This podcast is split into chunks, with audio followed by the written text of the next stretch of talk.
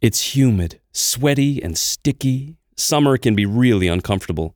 But we're actually talking about your mattress. Don't worry though, Nectar's Nectar Tech cooling technology helps you sleep cool on hot summer nights. Plus, every mattress includes a one year trial, forever warranty, and free shipping. With $200 off, prices start at only $399. And get $499 of premium accessories, including pillows, sheets, and a mattress protector this summer.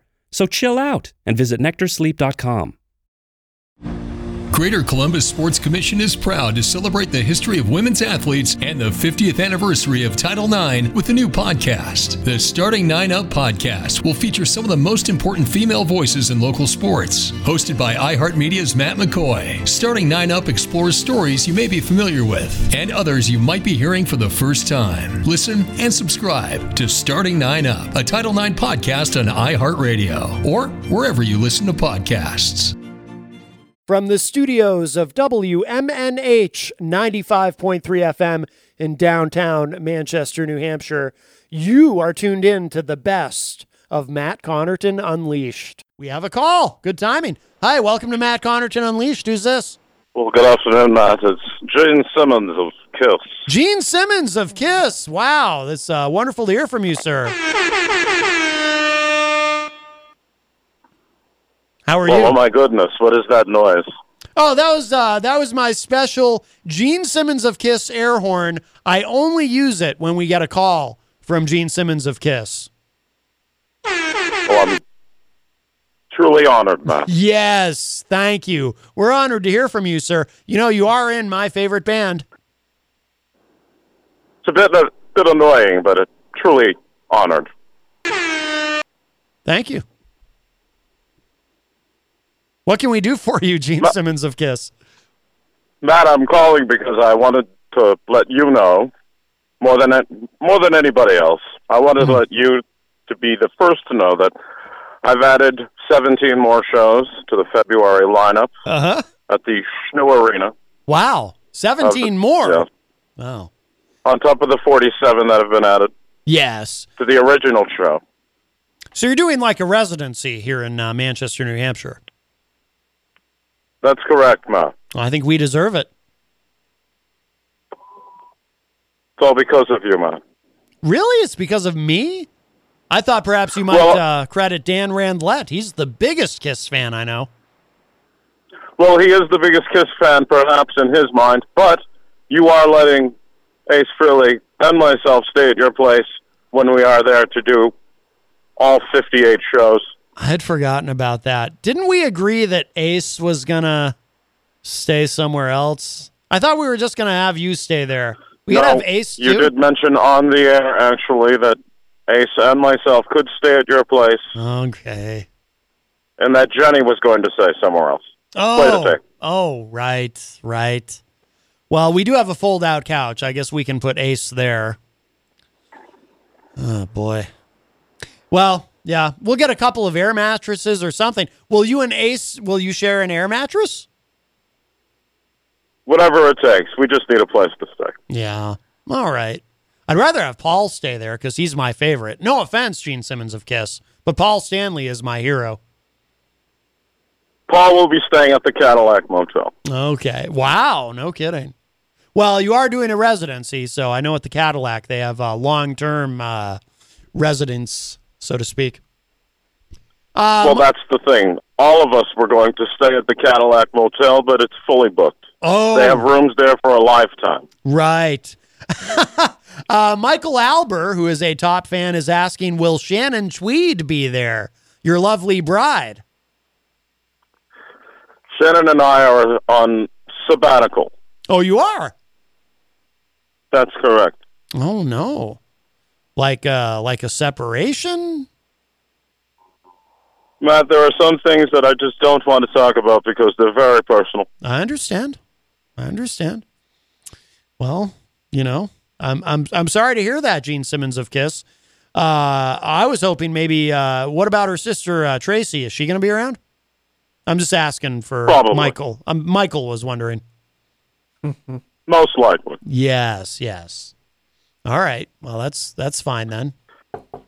And don't forget to catch me next Thursday in the Mall of New Hampshire parking lot while I'll be ringing the bell for the Salvation Army at J.C. Penney wow, no kidding. Oh boy. from noon to one. Right, right. And then do you hand that off to the people's mayor, Glenn R.J. Ouellette? I'm sorry, you cut out there, Matt. What was that? Oh, I was just asking, do you then hand that off to the people's mayor, Glenn R.J. Ouellette? Because he does that. Yes, he'll be taking over for me at one o'clock. That's exciting. Wow.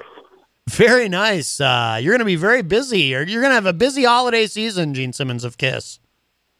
That's correct. And if you donate ten dollars while you're there with me at J.C. Penney, I will give you twenty five percent off Kiss tickets at the SNHU Arena in February. Somehow I doubt that. Oh ye of little faith, ma. Did you talk that over with Paul? Because I only ask because Gene Simmons of Kiss. I know you you're you- you're this uh, you present yourself as this great businessman, but the Kiss fans we kind of know that it's actually Paul Stanley who runs the band. I mean, we've kind of figured that out. Paul and I have worked this out. Paul is okay with this. He signed off. Paul, it was Paul's idea. okay. All right, if you say so, Gene Simmons of Kiss. If you say so. Well, they approached Paul and they asked him if he wanted to do it, and he didn't want to do it. So I said, "I'll do the Mall of New Hampshire thing if if Easy G does it with me." So Easy G will be standing there with me Oh, at the Mall of New Hampshire from noon to one, ringing the bell. Who do you feel is the bigger star, uh, uh, Gene Simmons of Kiss? You or uh, Easy G? Oh, is this a trick question? Or? No, no. I, I'm sincerely, uh, I'm very sincere. I'm always very sincere, uh, sir. Well, Matt, as you know, the biggest star ever is Gene Simmons of Kiss. Yes, yes. But but Easy G is by all means the local Manchester star. Right. After, of course, after Michael Martineau. yes, yes. Michael Martineau is clearly the biggest star of all. Yes, I am. Clearly the biggest star. Yes, yes. Brian Mackey in the Facebook live chat says, Hi, Matt. I think you should have Paul call in. Oh, my goodness. Wow. Uh, well, Paul is my favorite, but uh, but we seem to have established uh, a, a relationship with uh, Gene Simmons of Kiss. He's joined us many times. He's even joined us uh, here in the studio, although he always looks a little different. But he's in Paul. Stanley's way too busy. Paul Stanley's way too busy to be calling into radio shows. Even this one? That's very disappointing. Well, that's his that's his mantra, I guess you could say. what, what, what is his mantra? I'm too busy? I'm too busy to call into radio shows. Oh. Um, Well, he is a spiritual man. very much so. Yes, yes. Wow. Well, you should uh now while you're here while you're here uh Gene Simmons of Kiss, will you be uh, connecting with uh Scumpy from the band DEF CON? Um, I might. I might be bumping into him. Wow. it's very exciting. He plays uh some of your songs, I think. That's right. Yes, I give I give him full permission to play any song that he wants to cover. Right. Brian says I talked to Paul earlier today. He's not busy. Hmm. I'm sorry, you cut out again. He's not what? He's not busy. Brian, Brian claims that he talked to Paul earlier and he's not busy. And Michael Albert claims that EZG is a colonel in the KISS Army. They're both correct. Wow. Oh, my. And uh, Stefan Philbrook joins us in the Facebook live chat. Stephen Philbrook's another big fan. Yes, yes, he is.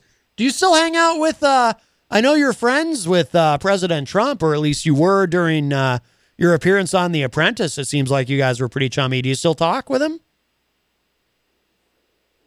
Donald Trump is a tool. Oh, oh my goodness! Wow, Gene Simmons of Kiss. Um, you uh, run a risk of alienating some of your audience with that kind of talk. I'm very surprised. No, I mean he's a very useful tool of Oh. the government, Oh. and uh, everybody needs him. Right. Well, you also uh, risk alienating uh, uh, some of your audience with being so pro-Trump. Uh, Gene Simmons of Kiss. I, I thought you'd be more. Uh, I thought you would dodge the question, but uh, I give you credit for meeting it head on. Stefan in the Facebook live chat says it's that time of year where I need to share some sappy comments with Mr. Gene Simmons. Um, Oh, he wants to share sappy comments with you. Brian says uh, Stefan Philbrook is a Paul man. Sorry, Gene. And uh, Archie Frangudis joins us in the Facebook live chat. Hello, fans. Yes, you do bring the fans, Gene Simmons of Kiss. Well, when word gets around that Gene Simmons of Kiss is going to be on there, people do uh, take part and uh, their community. It's the Kiss Army. Yes, yes. You've got the Kiss Army. You've got the Kiss Navy with the uh, the cruise, the annual Kiss uh, Kiss cruise you guys do. It's uh, it's amazing. That's right. And this time of the year, we have the Kiss Salvation Army. And as I said, don't don't uh, don't forget, we'll be at the Mall of New Hampshire this Saturday from noon till one with EZG, banging the tambourine, asking for money, and twenty five percent off Kiss tickets from donations of one hundred dollars or more. Right. I'm still very uh, skeptical about that, uh, Gene Simmons of Kiss. That doesn't sound real to me. Oh, I promise. Just look for me. Just look for me. I'll be in full Gene Simmons garb with the Santa hat on and the tambourine, and Easy G by my side. Amy Hazard King says useful tool, referring to uh, Donald Trump, I believe. Oh, uh, Stefan says, oh, Oh. not uh, comments, commercials, sappy commercials. Stefan says, do you know what, he, what he's referring to, uh, Gene Simmons of Kiss? I do know what he's referring to. Oh, you do? Okay.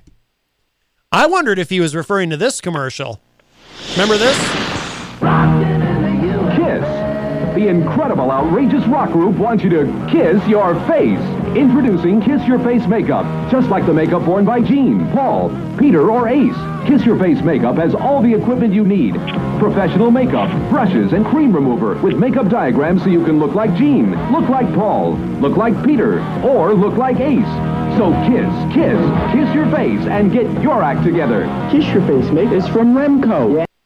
Do you remember that, Gene Simmons of Kiss? I do remember that. I do remember that. Paul actually wrote the words to that commercial. He's a brilliant writer. Paul. Oh, okay. Wow. All right. Well, good. I didn't know he wrote the. Uh, I didn't know he wrote the commercials. Paul writes everything for Kiss.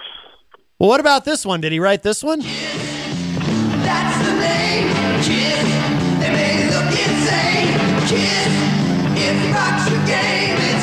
This is Kiss, each sold separately, and you can put them in any crazy pose you want. Kiss. That's the name, Kiss. They may look insane, Kiss. It rocks your game, it's Kiss. Kiss, each 12 and a half inch figure sold separately by Mego. Wow. Did Paul write that one? That one was a collaboration, actually. A lot of people don't know this one. Paul Stanley actually sat with Alice Cooper and wrote that commercial. Wow. 1977. Uh huh. Okay. Well, the ad came out in 78, so that makes sense. Uh, Brian Mackey says, uh, let's review banging on the tambourine and asking for money. Yup, sounds like the 80s. Uh, Stephen Philbrook says, better get ready to cry, Gene. I'm about to jam your inbox with sappy commercials. Oh, no. It doesn't surprise me. Well, all right. I, I, I feel like there's some sort of inside uh, thing there with uh, you and uh, Mr. Philbrook, uh, Gene Simmons. Well, Kiss. Mr. Philbrook has, uh, d- during this time of the year, Mr. Philbrook uh, likes to um, share uh, very uh, intimate uh, holiday commercials with uh, Gene Simmons of Kiss. Ah. All right. Don't ask me why. I have no idea, but um, it's very nice, actually. Very touching. Yes, yes. Uh, Brian Mackey think- shared uh, a, a link to uh, Beth by uh, by Kiss, but you didn't write that. That was uh, Peter Criss, of course. That is right. Yes, yes. And do you know who that song is about? Uh, uh, who that song is about? Well, I know that, That song, Beth. I know that originally it was titled Beck, and then uh, because it was about a uh, young lady named Becky, and then Gene Simmons uh, suggested changing it to, to to Beth. Otherwise, people might think he had written a song about Jeff Beck. That's the story No. I heard. Oh, is that not true, Gene Simmons of Kiss? No, the song is about Beth. Oh, okay. That's correct. So, oh, okay. Well, I thought the story I heard was a little better, but okay. Yeah, no, that's all fluff. The story you heard about Beck, and I've heard that, that Jeff Beck thing, Yes. there is nothing to do with, absolutely nothing to do with Jeff Beck. The song is about Beth. It was about some chick that uh, Peter met in a bar one night. Uh, he stooped her, uh, blew her off, gave her 50 bucks, let her go, and uh, that was it. Song's about Beth. And she really, quite frankly, wasn't that good looking. Oh no. Yep. Yeah, the record company said, "Hey, look, we need a ninth track on the album." Uh, so uh, uh, Peter sat down and uh, wrote Beth. Okay. yeah, Uh, and actually, her name was Bertha, but it didn't go well with the rest of the song, so we named it Beth. Right. Yeah. Bertha wouldn't work as well. Yeah. Uh, Bertha, I hear you calling. No, it didn't work. doesn't work. No. Uh, Michael Albert says, "What is it touching?" I'm not sure what he's referring to. Is he referring to your tongue? Um, Stefan says, asking for a friend, Gene, what is the best way to treat your skin? Make sure it's moist after it's been wrapped in plaster. I'm just talking about a part of my body. oh my. Oh dear. I- I'm not going to answer that. Tell him. I'll private message you. I'll, I'll private message you, fan. That's probably Was uh, that was, for the best. was that Stefan? That was Stefan Philbrook. Yes, yes. Right. Yes. I'll I'll private message him on that one. Well, there is a song about that that I might uh, I might have to end the show with today. Uh, Plaster Caster. Plaster caster. yes, Yes. From, uh, from Destroyer. Grab hold of me faster, Matt. Those are the well. Those are the lyrics. Yes. right. Right. You know who wrote that song? Uh, you did, I think, didn't you, uh, Gene Simmons of Kiss? I I actually wrote that song with the great Paul Williams. Wow, really? I remember Paul Williams, a little guy. Yes. Short little guy. The little guy, actually still alive. He also wrote the theme to the Love Boat. I didn't know that. did you help him write that? No, I didn't help him write that. Ace did. Oh, Ace I, Frehley and Paul Williams wrote the theme to the Love Boat. I had no idea. I learned so much from you, Gene Simmons of Kiss. We all do. Well, it's the holiday season. It's the time of giving, so I figured I'd reveal a few things. yes, I think that's wonderful. Well, uh, Gene Simmons of Kiss, we'll have to we'll have to go in a moment. Uh, Fridays we uh, wrap Listen, up I gotta go. Yes, we. I do have to go. I am on tour, and uh, we're on stage right now. I uh, we're just taking a break. There's there's been a drum solo on for the past twenty minutes, and I'm sure his arms are getting really tired. So I got to get back on stage. All right, Gene Simmons of Kiss, thank you so much for the call. Hey, and listen, God gave rock and roll to you. Gave rock and roll to everyone. Yes, to everyone. Thank you, Gene. All right, Gene Simmons of Kiss. Wow, very exciting. Can you believe? I mean, is that why you? Uh, that's probably the real reason you come in, Michael Martineau, because you get to talk to the stars. Yes, I do. You get to talk to Easy G. You get to talk to Gene Simmons of Kiss. I mean, what more could you ask for? Talking to you every day. Thank you. I was hoping you'd say that, Michael Martineau. Thank you very much, and that uh, that deserves. Yes. All right. Well, we do need to wrap up because it is Friday, and of course, on Fridays, uh, we finish uh, we finish up the program a little bit early because we are followed by at 6 p.m. Granite State of Mind, hosted by the great uh, Rob Azevedo, and Rob has uh, typically live musicians come in and play. So they need a bit of time to set up.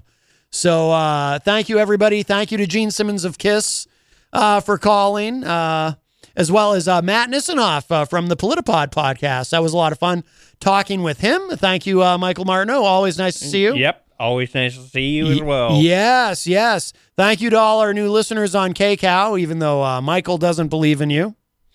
And uh, thank you to everybody in the Facebook live chat. Come on down to the Hop Knot at 1000 Elm Street, Manchester's premier craft beer and gourmet pretzel bar. Tell us more, Trudy. We make our dough fresh every day. We make a variety of styles of pretzels and serve craft beer, cocktails, and a few bottles of wine. We do the traditional pretzel, and we have multiple flavors for that. We also do stuffed pretzels, pretzel sandwiches, free dessert pretzels, and pretzel knots. The Hop Knot in the Brady Sullivan Plaza at 1000 Elm Street. From the studios of WMNH 95.3 FM in downtown Manchester, New Hampshire, you are tuned in to the best of Matt Connarton Unleashed. I know you're somewhat a wrestling fan, right? I am a wrestling fan. Yes, Michael Martineau. I want to bring something up that happened yesterday. Oh, what happened? You know Jim Cornette? Yes, Jim Cornette. I listen to his podcast occasionally. Uh, the Jim Cornette Experience, because he. Well, what I like about Jim Cornette, not only uh, does he have decades of experience in the wrestling business, but he also talks about politics on his show too, and and he's very very funny. Yeah, so um, the NWA recently like um is having a comeback. Eh, So they have a online series called NWA Powerrr every Tuesday. They release it like six o'clock at night, and um he had to, he had was he had to resign be- because of a comment he made on air during the show. But before you go any further, Michael, we should just clarify for people. So the NWA is the National Wrestling Alliance. Yes. An organization that goes back, I think, more than 100 years at this point, probably. Um, and uh, they, they've had a bit of a resurgence. They have a show that airs uh, strictly on YouTube Yep. called uh, NWA Powerrr. Yeah. Because it's spelled with multiple R's at Yeah. the end. And it's the promotion uh, that was uh, purchased by uh, Billy Corgan uh, recently. Billy Corgan of Smashing Pumpkins Yeah. now owns uh, the NWA. Yeah, so um so the first match on the show last night was a, a non-title match between the world the NWA World Heavyweight Champion Nick Aldis, who was formerly Magnus in TNA. In TNA, yes. But in, so basically, And he's married to Mickie James, by the way, who currently is in. WWE. Yeah. Um, and Trevor Murdoch, who used to be in WWE. Um, so Cornette had to.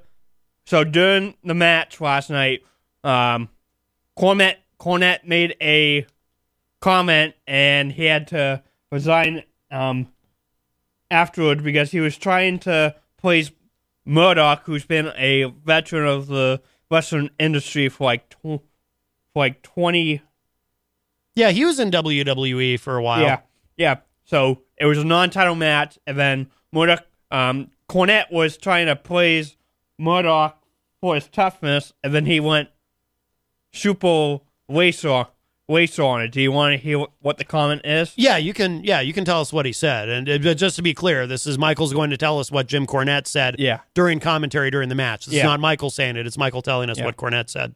He's the only man I've ever known that can strap a bucket of fried chicken on his back and ride a motor school scooter across Ethiopia. Right. And um people so from what I understand cuz I I did see this uh and I just got the uh, Facebook live video back up. Sorry about that everybody. The uh system here froze up is what happened, so I had to reboot it. Um from from what I understand the NWA actually took they ended up taking down the video cuz this this show that they're doing that's on YouTube it's it's an hour every week and they um they took it down and they're editing out Cornette's comments and then I assume they will if they haven't already they'll be putting it back up. Yeah, because I I, I listened to I listened to late last night, so probably gets another call on your phone again. No, no, just somebody commenting. Uh, Mike Pelopita joins us in the uh, Facebook live chat. Hello, Mike. Yeah. So did I'm sorry. Did you say what? What did you just say? I, I got distracted by the Facebook thing. I, I, I, yeah, I thought you were getting a phone call oh no, on your but, phone. no, but before that, you you did you, did you say did they already put the video back up or are they still? Yeah, it, or because they have it scheduled for like every Tuesday night at six o'clock. So, and so I, so and I, so I heard it got taken down. Then they put it back, put it back up again. it was like eight minutes into the showtime that he said the he said the comment. So Now, um, have you watched the show? By the way, have you watched any of this? I don't mean that episode specifically, but just general. Have you watched? Yeah, I I I I, I try to watch it. it. It's a it's it's it's a interesting product for like yeah it it it's it is going to research. It's kind of and they're going back to the old school field of doing it in right in in the TV studio and and it's and, it, and it's a pretty nice comment. They've got some good characters in there and some good names that you'll recognize. So it's Yeah. But the appeal of the show, and I've only watched a little bit because I've just been so busy. I haven't even been keeping up on the uh, normal uh, wrestling shows that I watch because I usually I like to watch uh, NXT and I like uh, 205 Live. yeah. I I was at Monday Night Raw in Boston on Monday night. Oh, oh yeah, yeah, yeah. Yeah. We'll we'll talk about that in a minute. Yeah. But um, because I, I do want to hear about it, but mm, I um I did watch a little bit because I got curious. Oh boy. How long Oh, did you get me. this cough over? It's been like three weeks. No, it's been about uh, six years now. I've been coughing, uh, but uh, it, it can't be anything terminal or it would have killed me by now. So uh, no, I, uh, I I did watch a little bit of it, and um, no, it, it's very well done. If you like, uh, oh, hello to uh, Archie Frangudis who rejoins us on Facebook. If you like the old school wrestling, um, kind of like uh, like I, you know, when I grew up, when I was growing up in the '80s, it kind of reminds me of that. But it's very well done. It's not cheesy or hokey or anything, but it's just done in kind of that old school style. They even have like a cheesy, like uh, '80s rock song for uh, Yeah, it- for a theme, and yeah. it's, it's pretty cool. In, into the fire by Dokken. Yes, Into the Fire by Dokken. Yeah. Geez, maybe I'll play that at the end of today's show. But uh so that's kind of fun. So no, but it's it is very well done and that's been the appeal. Uh the the response to it online I know has been very positive because people really like it that it's Yeah. like got this old school vibe. But, you know, but it it, doesn't look I mean it you know, it, it looks modern and everything. Um and they've obviously uh, put some money into it. Billy Corgan has put some money to it into it and so forth and you may have other investors. I, I, I don't know. But yeah, so the, the Jim Cornette comment now, has he addressed, do you know if he's addressed the comment other than he's now resigned? I have I have I have no idea to be to be honest. Well, here's what's so interesting about it to me. And and by the way, Cornette, if you listen to his podcast, and like I said, it's called the Jim Cornette Experience, and I um I haven't had a chance to listen to it much lately, but I really enjoy it because they not only do they talk about wrestling, and and I'm a wrestling fan, you know, since I was probably 12 years old, but but he also talks a lot about politics and boy, I'll tell you if you want to hear someone really eviscerate Trump, Cornette is uh is brutal on the guy.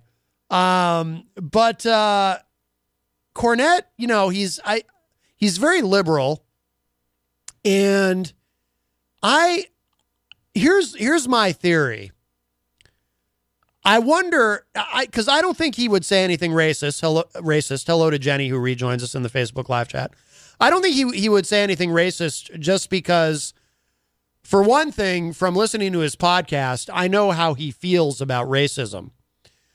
So when he made the comment about, you know, Trevor Murdoch, he what was it? He could strap strap fried chicken on his back and walk through Ethiopia. no or would ride a bike through Ethiopia because Right. Murdoch has been Murdoch is a tough com- tough competitor, tough he- competitor yeah. all his life, and he's he's trying to trying to make a he's he's trying to make a comeback into the NW, NWA. So it's Now, yeah, and and he's kind of a redneck. Well, at least in WWE, he was kind of a redneck character. I don't know if that's Yeah. what he is in. or or or he, he's he he's from Texas. So Well, not everyone from Texas. Michael, are you saying that everyone from Texas is a redneck? Uh oh, you're gonna have to resign now. You've said you racist. No, I'm, I'm kidding. Uh, no, no, no. I'm I'm holding back on that comment because my Imagine your new bathroom. A sparkling new tub, a modern shower conversion, a seamless new wall, all done in as little as a day. Introducing Bath Fitter. Join over 2 million customers delighted with our one of a kind remodeling process. No demolition, no mess. Guaranteed for life. Installed in as little as a day. Book a free in home consultation at bathfitterpodcasts.com and get our best offer of the year right now. Bath Fitter, 35 years of better bath remodels. In 1972, Title IX was signed into law. This prohibited discrimination based on sex and changed the game for girls and women in sports across the nation. To learn more, the Greater Columbus Sports Commission and iHeartRadio invite you to listen to the new podcast, Starting Nine Up. Celebrate the 50th anniversary of Title IX with nine stories about girls and women's sports with the Columbus Connection. Listen and subscribe to Starting Nine Up, a Title IX podcast on iHeartRadio or your favorite podcast platform. Meme lives in Texas and she's Your oh my good wait, your meme lives in Texas, and you just said something. You just said something racist about your own meme.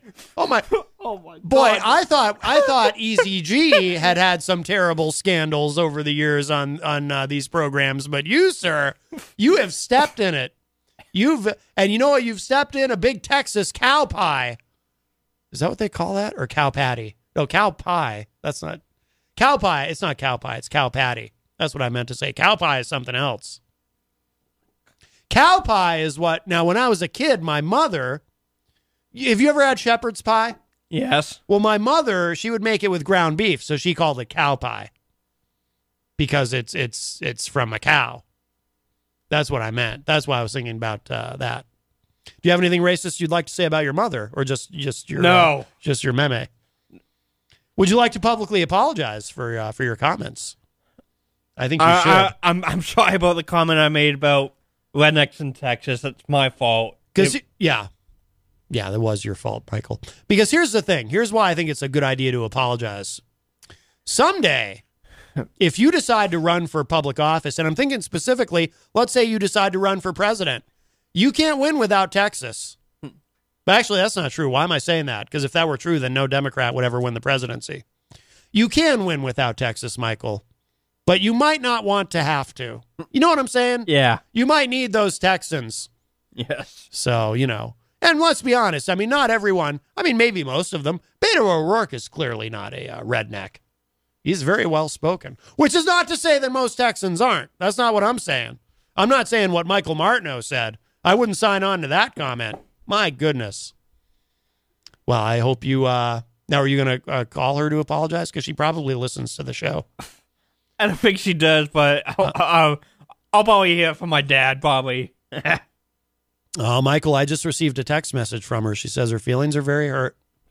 she doesn't have your number. Well, she has that. I give the number out on the show. She's uh. Baby said she's she's not on Facebook that often. Well, so well, we'll, we'll, we'll, you know, you just stream it online. You know. Plus, we're. Oh, I forgot. I forgot to tell you. So, we're, well, like, what city does she live in? she's she's in the she's in the Fort Worth, Dallas area. Right. I I forgot to mention. Uh, and there was a big announcement too. I was supposed to say it at the top of the show. I totally forgot. We've been syndicated to uh, Dallas Fort Worth. We're on a big station there. Uh, it's uh, KCOW. We're on uh, KCOW in uh, Dallas Fort Worth, and the show runs on a loop. So we're live there uh, during this two-hour block, and then the show just replays over and over in, on uh, KCOW in Dallas Fort Worth. Come on, phone work. Yeah, I know you're panicking now, right? Because you want to call her and, and tell No. her, uh, "Don't listen to K Cow." All right, I'm sorry, Michael. Anyway, Tell us about. we'll move on from this this terrible scandal. Okay, before we move on from this, I do have to ask you. What do you think is the biggest, uh, the bigger scandal? Uh, you saying uh, terrible things about Texans, or you getting thrown out of the Dokken show under the influence of Jeff Scumpy Lorenz, that Trump supporting, uh, satanic music playing uh, guy? I thought we only clarified that a couple weeks ago. Jeez. Oh, that's true. We did clear the air on that. So, so that would mean this is the bigger scandal because the other one's been dealt with. This is probably your meme calling. Hi, welcome to Matt Connarton Unleashed. Who's this? Hi, guys. How are you? That sounds like our friend Paul Cormier. Well, yes, it is. Hi, Paul. We see. How are you? I'm good. He's uh, That's he's, Mikey Martineau, isn't it? he's a bit he's a bit flustered at the moment. I don't know if you heard what he said. It was terribly offensive. What What did he say? Hi, I'm not. I'm not repeating it on the air. Me either. Oh my goodness, no, no, wow. no. How are you, Must Paul? have been very offensive. You ever say anything on the air that you uh, later regretted? Of course. Yes, but you know better to repeat them a second time. Obviously, Yes. yes. Yes, I, I said many things on the air that I regret. It's called Retro Spectrum Radio. Oh yes. there were a few of those What moments. what do we do that for six months? I got six months of, of audio footage that I regret saying on the air. Six months of regret. Wow. Yeah. Oh boy. Yeah. Well, No, we had fun doing that. We Not did. six months of regret. we did. No, I know it was a lot of fun. Yes. A lot of fun. A lot of fun. Who who who? I just turned on the radio as I do every day at about five thirty-seven or so. Yes. And uh, who else you got there besides Mikey Martineau? It's just uh just me and Mikey. Oh, Yeah, it's Wow. just us. Just us sounds guys. like you had a whole party going on in there. I turned the radio on. It sounded like there was a whole bunch of fun going on in there. But uh, you guys are, uh, you two are a party in yourselves, I guess. Thank you. Well, we did get a call earlier from Dr. Jeff Cassell. Right? So he he uh, and he then called Easy us. As well. We got a call from Oh, me. oh yeah. I, sometimes I forget about Easy G. Well, he kind of brought us down a little bit. That's okay. Did he? Well, he, he told us, uh, uh, uh, you know, about what the Tibbetts clan having a uh, a death. So that was sad. Oh, great. Yeah. Well, yeah, Tibbetts came on the morning show this morning and announced it with us, and uh, Yes. that was a surprise. We weren't even expecting him to walk through the door. So Oh, you didn't even know he was in the area? Because no, no. Oh wow. Peter was all flustered too. Peter didn't know that uh, he was going to walk in either. So um, Yeah. And all of a sudden, there he was, and he was his chipper self, but uh, he did bear that bad news about his mom passing away. Yeah. Yeah. No, that's too bad. And uh, much condolences to T and his wonderful brother Gary, who used to be a Manchester police officer, uh, Yeah. who also lives in Florida now. So Yeah. Yeah. Now they're they're they're just up here visiting, right? They didn't move back up, right? No, yeah, they're just here visiting. Um, Because Eric sounded a little No, hopefully- confused. hopefully they'll be here for the holidays. But uh, Yeah. yeah. he uh, I, I- he mentioned this morning that Gary was uh, up here visiting as well. Yeah. Yeah. Oh, all right. Gary and uh, Val But I don't- is his wife, I don't- right? Um, go, go ahead, go ahead. Oh, I was just saying Val is his wife, right?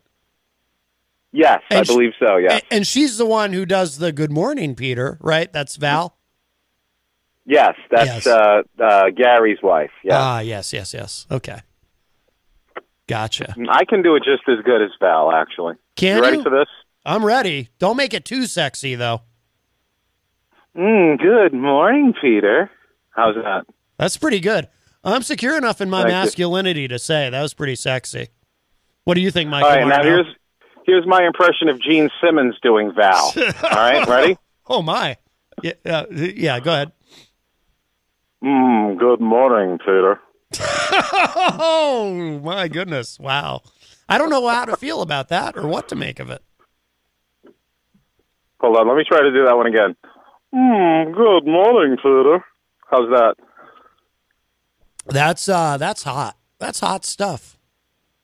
Hey, listen, on a lighter note, um, you know, the uh, thing we were talking about the other night, uh, Friday, about having an arcade date with one of the fans actually uh, happened. Oh, it did. Yeah, and It, and, it did. And Ed Ed Murphy told me about it when we were partying on Saturday night, but oh, it happened earlier on Saturday. I missed you. When you were partying? Yeah, at Penuche's. Yes. Why do I feel there's another Yes. scandal here? No, this would be emo. Yeah, I won't say. Mm, right. Right. Yes, it was 80s night at Penuche's on Saturday night. Yeah, Radio and, Uh, Star. that's where I think. Is that where you were partying, Mike? Yep, with Ed Murphy and Al. When you were partying, were you getting it in? I think that's what the young people say now. They talk about getting it in. One woman approached me and we danced, and I didn't even completely know about. But but were you getting it in?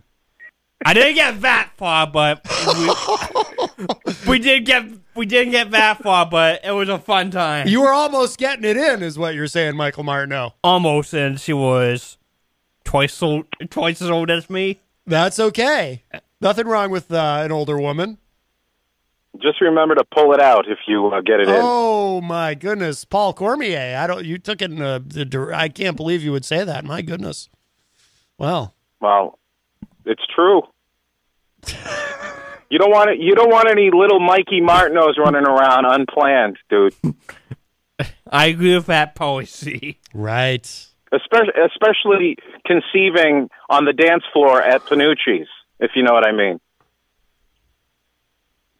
that that'd make a great. Uh, that'd make a great story though for the for the kids and the grandkids and future Yeah, generations. How that how that uh, occurred.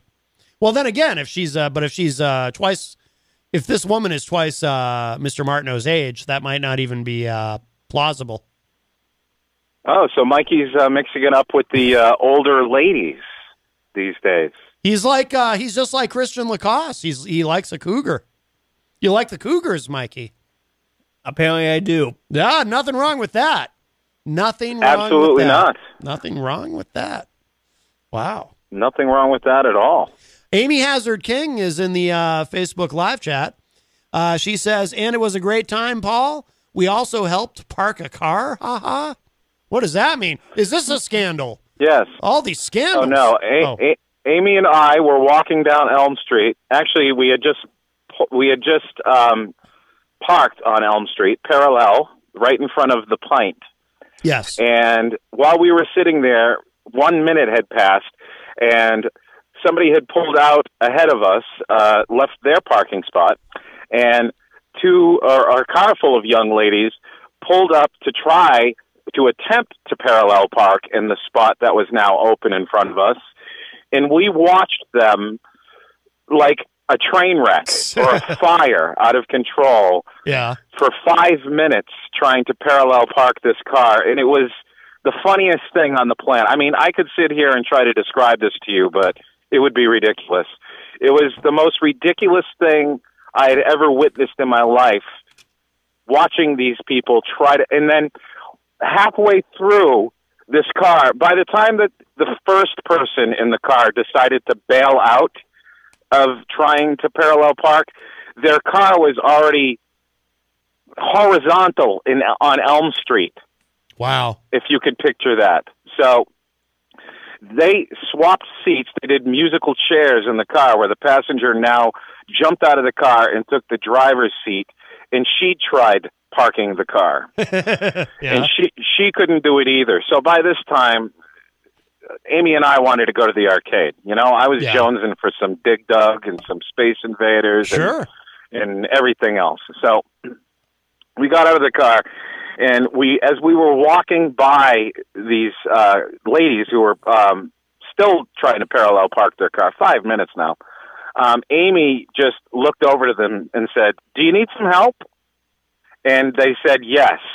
So Amy climbed in the car and parallel parked their car in under 10 seconds. Wow. No kidding. Yes. That's impressive. I, I do have some empathy though for those young ladies because I uh, I also am terrible at parallel parking. I suspect it might be genetic because so is my mother. When I was growing up, my mother always said that had she had to parallel park during her driving test, she never would have been able to get her license. And I too struggle with it. In fact, I am the uh, I am the innovator of the 28 point turn. I don't know if you knew that about me, Paul Cormier. Really? I was wondering who invented that. That that is me. That was me. Fant. What? You cut out there, Paul. I said fantastic. Ah, yes. All I heard was fan, and then nothing. Uh, yes, yes. I said I'm a big fan. Oh, anyway. Yes. listen. I just wanted to let you know that um, the uh, date went through without a hitch. I pulled it off. I got in. Is that is that the phrase? I was got- in. I went in. You got it in. That's what the young I got people it say in. now. You were getting it in. I was getting it in right there at the arcade. Wow. Oh, all right. Yeah, yeah. I bought her five dollars worth of tokens, and I was in like Flynn. Wow. Wow, that's Yeah. that's wonderful. She even let me hold her hand, fellas. Wow. Good for you, Paulie Very Good ro- for you. Very romantic. Yes. Yes. Uh, uh, that's right. Yes. That's right. Well, Don't mess around with me. That's right. I- June 23rd, 1972, the world of women's sports changed forever. Now, 50 years after Title IX became law, we're celebrating with a podcast dedicated to women's stories, where we'll examine and amplify women who changed the face of sports as we know it today. Listen and subscribe to Starting Nine Up at Title IX Podcast on iHeartRadio or wherever you listen to your podcasts. Celebrate the 50th anniversary of Title IX with nine stories about girls and women's sports with a Columbus connection. That's that's right. All right, Paul Cormier. Well, we got to start to wrap up. Uh, Kyle Heavey's going to be up at uh, six with Off the Mark Sports, but uh, appreciate the call, my friend, and uh, glad things went well the other night. love Kyle Heavey. Yes. Don't love sports, but I love Kyle Heavey. He's a great guy. He's in the room, but he doesn't have headphones on, so he can't hear you. But I'll pass that along. Oh wait, say that again. Tell him. He's, tell him. he's putting tell- his head. He's I his love. head. I love Kyle Heavey. I love Kyle Heavey. Don't love sports, but I love Kyle Heavey. Well, Great I guy. appreciate the love there, buddy. I appreciate that a lot. There you go. You are the man. You are the man, Kyle. I, I, I only, I can only do my best, and that's all you can ask for, right? That's right, my man. That's right. Very nice. All right, my friend. I will let all of you go back to the fun and hijinks. Matt, you have the absolute greatest afternoon drive radio show, Thank and you. let's just leave it at that. Thank okay? you. Bye bye. Thanks, Paul. All right, bye bye. Come on down to the Hop Knot at 1000 Elm Street, Manchester's premier craft beer and gourmet pretzel bar. Tell us more, Trudy. We make our dough fresh every day. We make a variety of styles of pretzels and serve craft beer, cocktails, and a few bottles of wine. We do the traditional pretzel, and we have multiple flavors for that. We also do stuffed pretzels, pretzel sandwiches, free dessert pretzels, and pretzel knots. The Hop Knot in the Brady Sullivan Plaza at 1000 Elm Street. From the studios of WMNH 95.3 FM in downtown Manchester, New Hampshire, you are tuned in to the best of Matt Connarton Unleashed. Plus, I'm, I'm anxious to see what these documents are EZG has brought, but I first, thought I thought it got a little better as as time went on. it did get it did get better, but it was kind of like coming in and out. Like it would be better, and then it would start to sound muffled Oh, again. all And so Maybe- it wasn't wasn't maybe it- because he's from the, all the way from New York. It was not optimum. Uh, let's see. Hello to uh, Michael Martineau in the Facebook live chat. He's also over here. Oh my goodness. Uh, Brian Wow. Brian Mackey joins us all the way from Idaho.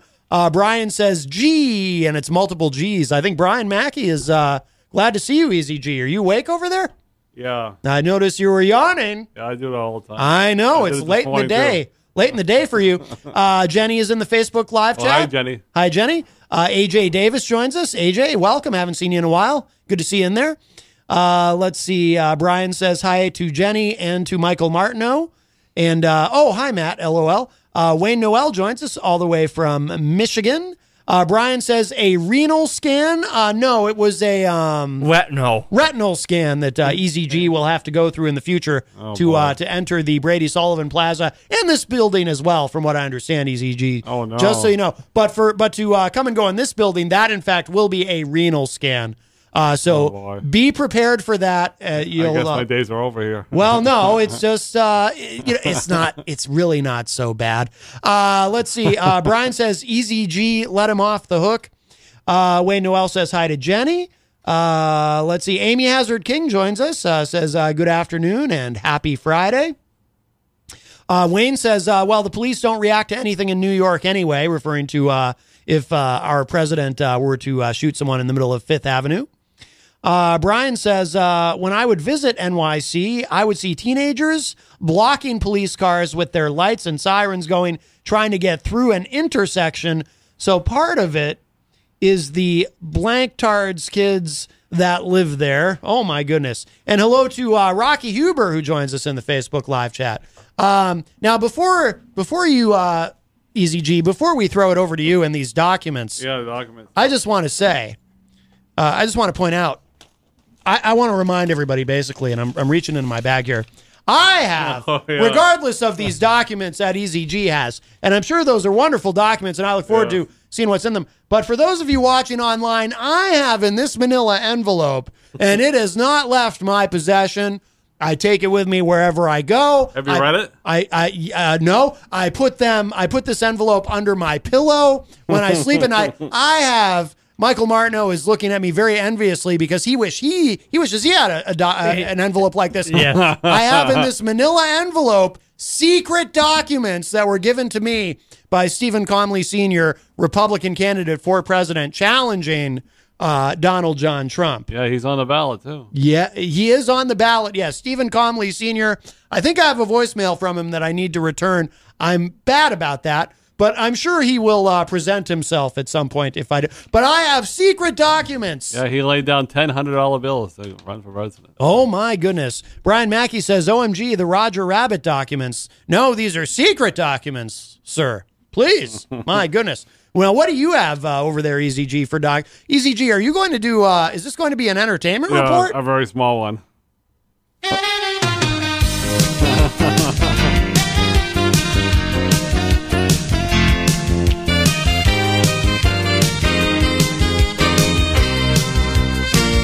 Now, is Peter okay with this? Is Peter White okay with you coming on here and doing an entertainment report? Well, I tried to get some stuff out today, but there was so many people in the room. That it was- it Oh! was difficult to get anything out. So when he calls you and says, Easy G, what are you doing? You've cheated on me again with Matt Connarton. You'll just say, well, there was too many people Yeah, this, in the room. This, this, this, this I'm going to save for later. I'm just, gonna, I'm just marking out. I'm just going to talk about two things. Two things. Wow. Two minute entertainment report. A two minute entertainment report. All soon, right. Soon I'll be leaving the building and and uh, So Peter White will be he'll be okay with you coming here for a quickie, is what Oh, you're yeah, saying. definitely. That doesn't count. Okay. Michael Martineau, why is that funny? I just meant a quick entertainment report. What are you laughing at? Oh, soon. What? uh, you get your mind out of the gutter, Michael Martineau. And, uh, it's bad enough that you come in here and you insult Texans and call them all a dumb hillbilly rednecks with with with spurs on their boots who just walk around in, in cow poop all day. But now you just you have a dirty mind, sir. How dare you? that's the one you said. I'm. Eh. Right. Yes. Would you like to apologize? Your meme, your meme might be listening on KCOW in Dallas, Fort Worth. Would you like to apologize to her? Nope. No, no, no, bad. Nothing to do with my meme, so. All right. Um, Easy G, I don't know about you, but I'm beginning to feel that Michael Martineau is a bad influence on us. You might be. Yeah. He's a corrupting influence. yes. It's it, well, it started with Scumpy. Yeah, And now he's did. corrupting us.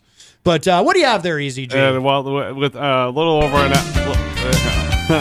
oh, sorry. I was, Yeah, I was channeling Peter White. That's what Peter White does Yes, all the yes, time. yes. A little less than an hour, but there's going to be an event called Deborah Jams. It's a free event over at the Cafe La Reine, and uh, the lovely Ali Badre is the host.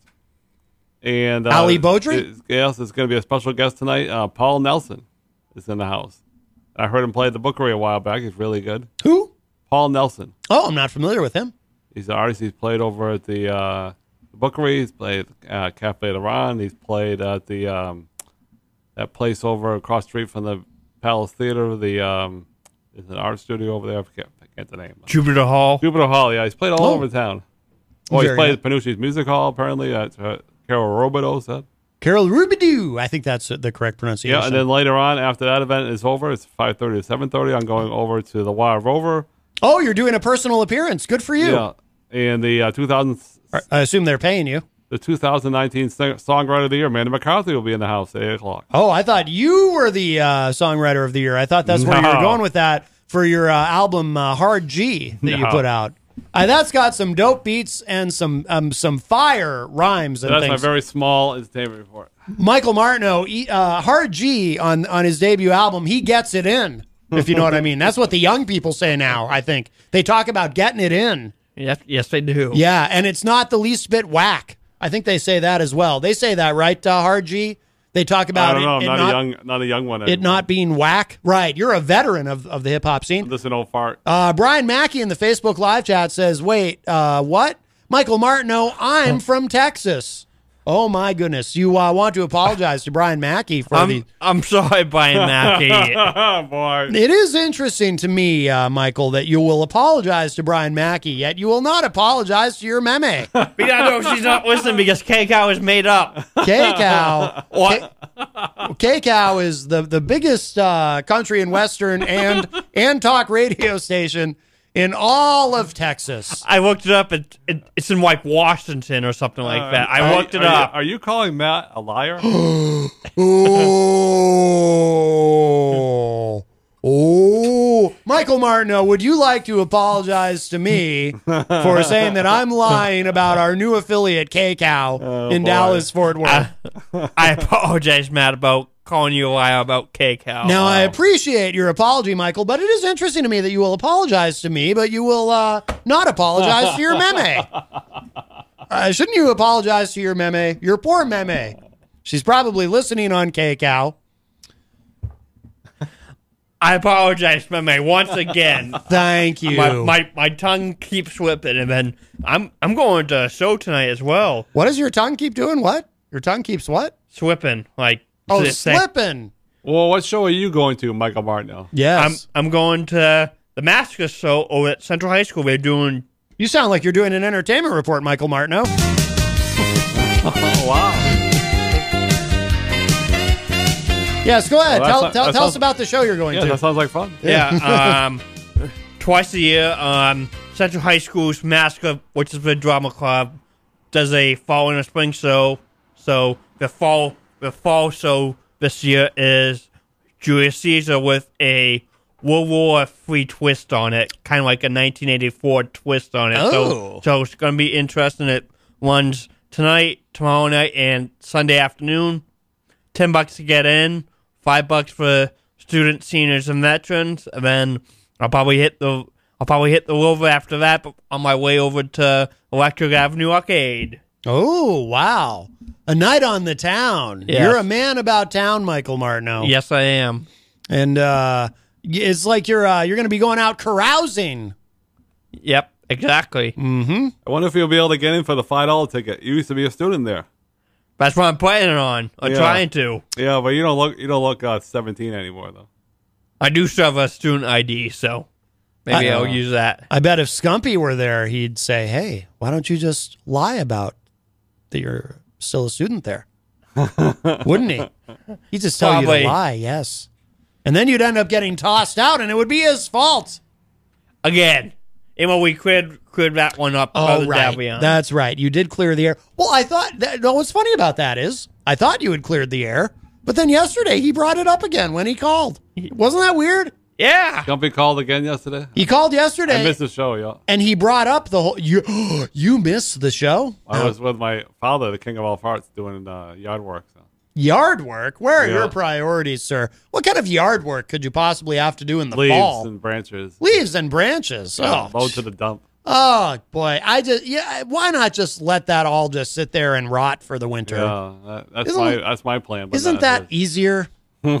yes. How's your mom doing? I'm not doing the best. You could do some Oh. prayers. Her back's really hurting her. That sucks. Yeah, it's not good. Is she better though? I mean, is, Not lately now. oh, oh, that's too bad. Thanks. Well, I'm sorry to hear that. Yeah, I'm sorry to hear it too. Is she, is she is she in pain? Oh yeah, Oh, jeez. Well, that's a bummer. not good. It's got to be tough on you guys too.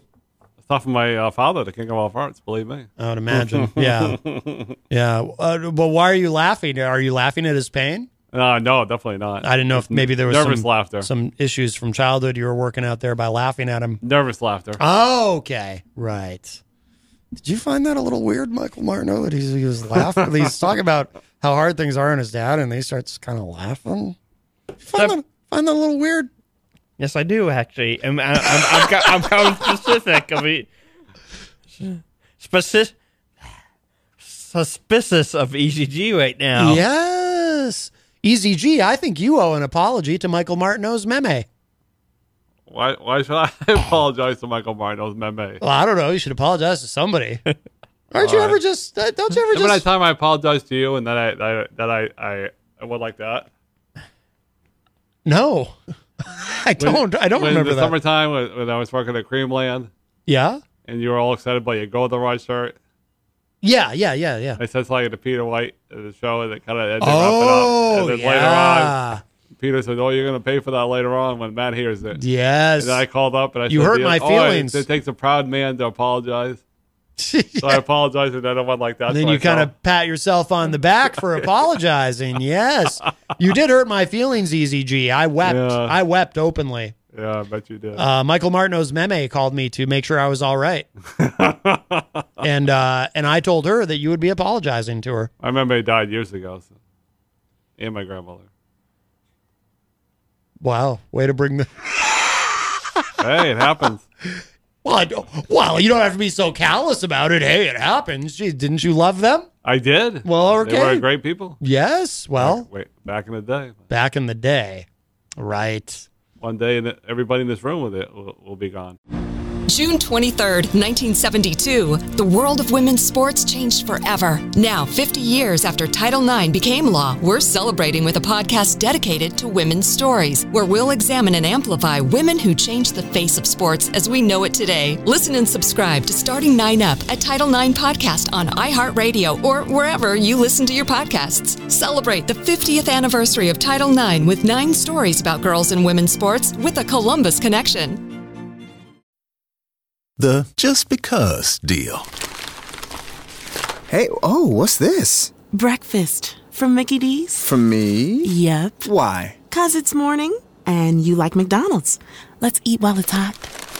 There's a deal for every act of kindness at McDonald's.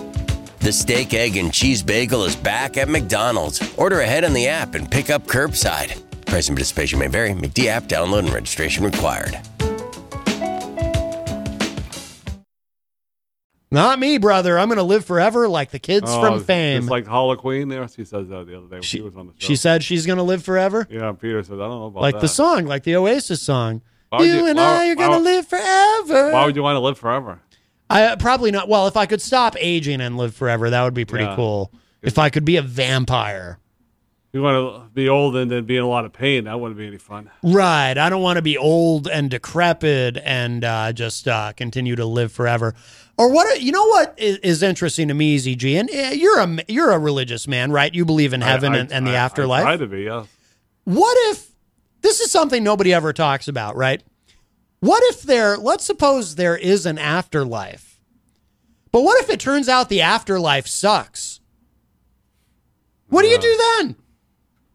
Yeah, I, I, I, I'm, ho- I'm hoping that's not the truth. Like, like life, from what I hear, it's not the truth. life is finite, but what if you get to heaven and it's like, it's kind of boring here. I'm so bored I could kill myself. Oh, wait, I can't. I'm already dead. Yeah. And this is eternity. yeah, from what I hear, it's not. That's not the case. Because, well, here's why I worry specifically. oh uh, yeah, I've heard that. Well, I mean, for one thing, I, I am pro-choice and pro-gay marriage, so True. so I will be going to hell. But what if I did, by some miracle, end up in heaven, and then God was like, uh, "You did not support uh, Donald John Trump, so uh, Oh, so you're going to be uh, cleaning the toilets uh, here in heaven, sir, Oh, because man, you did not support the most godly president that I ever gave you." Oh, yeah. Uh, you instead chose to mock him, and by mocking him, uh, by extension, you mocked me. What if? What if? Yeah. wh- wh- wh- that would be that would be so terrible. yeah, it would be. Why are you taking your headphones off, EZG? I'll be right back. All right. Are you going to? Uh, what are you going to do? Uh, the little boys' room. Yes. Yes. No. Well, I mean, I, I assumed as much, but just making sure. I was afraid that I uh, chased you off because All right. Good. Good. Yeah. So Easy G, uh, he'll be back. He is. Uh, he is going to use the restroom. Uh, Brian Mackey and uh, Brian Mackey in the Facebook live chat says, "Well, it's not like this life was all that great." Ha. I know, but what if the afterlife is even worse and you're stuck there forever? Oh boy. Now, what do you think, Michael Martineau? You just have to, you just have to deal with what the cards are give, cards are given to you. If, if af, if if you die and afterlife's bad, you you just have to through it in your mind. But what if like what if the afterlife, like what if instead of going to heaven, you just kind of like float around and stuff? That would get tiresome after a while, right? Just like floating around, just like looking down on everything, just being like, "Oh, I'm dead and here I am just kind of, you know, floating around and I'm just going to do this for eternity, just float around in this nebulous form in the sky and like what if and and you know what would be the worst thing? Like, what if it turns out the whole haunting thing isn't even real? So, like, you're dead and you're a ghost and you're just kind of floating around and you don't even get to haunt anybody. Like, it turns out that that's all fake and you're just for all eternity, you're just, you're just there. Looking down upon off. Yeah. Yeah. Yeah. Is that not depressing to think about? I don't really want to go that far right now. I mean, I don't mean I don't mean to bring the show down, but Easy G brought the the show down with, oh yeah, everybody, all these people in my family just died, and someday we're all gonna die, and it's like, oh yeah, you're right, Easy G. Thanks. Someday we're all gonna die. What if it happens all at once? What if there's an asteroid headed toward Earth right now? Hopefully, the U.S. has a. Hopefully, somebody has a missile to destroy it. I hope so. But then we run into another problem. So Donald John Trump is our president. So we have to hope that he's competent enough to give NASA the order to fire the missile into the asteroid. What if he gets distracted or something? Like, what if he's busy tweeting he's mad at uh, somebody, he's mad at uh, Ambassador Yovanovitch or something, and it's like, uh, you know, Mr. President, we got to do this. And he's like, hold on. And, you know, and then we're all dead. I mean, it's possible. That is true. Yes, thank you. We know what would happen if George W. Bush were president when an asteroid was headed for Earth. He'd be in front of a bunch of school kids reading My Pet Goat. And if someone came into him, came into the room and said, Mr. President, there's an asteroid headed t- toward Earth, he'd probably just continue to sit there and read My Pet Goat for, oh, about eight minutes. Yeah. But that was George W. Bush. Speaking of Texas. Now, you, if you were to say that he, George W. Bush, was a um, war criminal, I, I mean, uh, if you were to say that he was a uh, like a hillbilly in Texas walking around with boots and spurs, I don't think anyone would mind uh, Michael Martineau. what do you think, EZG? What if there's an asteroid headed toward Earth right now? What should we do? Uh, say your prayers, I guess. Right, right. Brian Mackey is asking, uh, wait, what asteroid? Well, hopefully there is not one, but if there is, uh, uh, maybe we should do like uh, like they used to, to tell the kids in the fifties. You know, if if there's like a nuclear attack, you just duck and cover. You know, you get under the desk, duck and cover. There was even a song. I don't know if that works with an asteroid. Yeah, I was talking to a friend of mine about what you were saying the other day about those those religious characters on television. That what do they do with all their money? And she got really mad. He goes, "What do you mean?" He says, "Well, sometimes I wonder what they do with their money." A friend of mine wonders that too. Yeah. Well, they buy uh, private jets. I said some of them have ripped people off. He goes, "Well, yeah, there's some bad ones out there," but she goes, "She goes, well, uh, oh, it was just bad." Don't throw it the- makes it makes me wonder. You know, it does make me wonder what they do with all that cash. Mm-hmm. They're living large, EZG. Living And it- large. Is that necessarily a good thing? I wonder. No, it's not.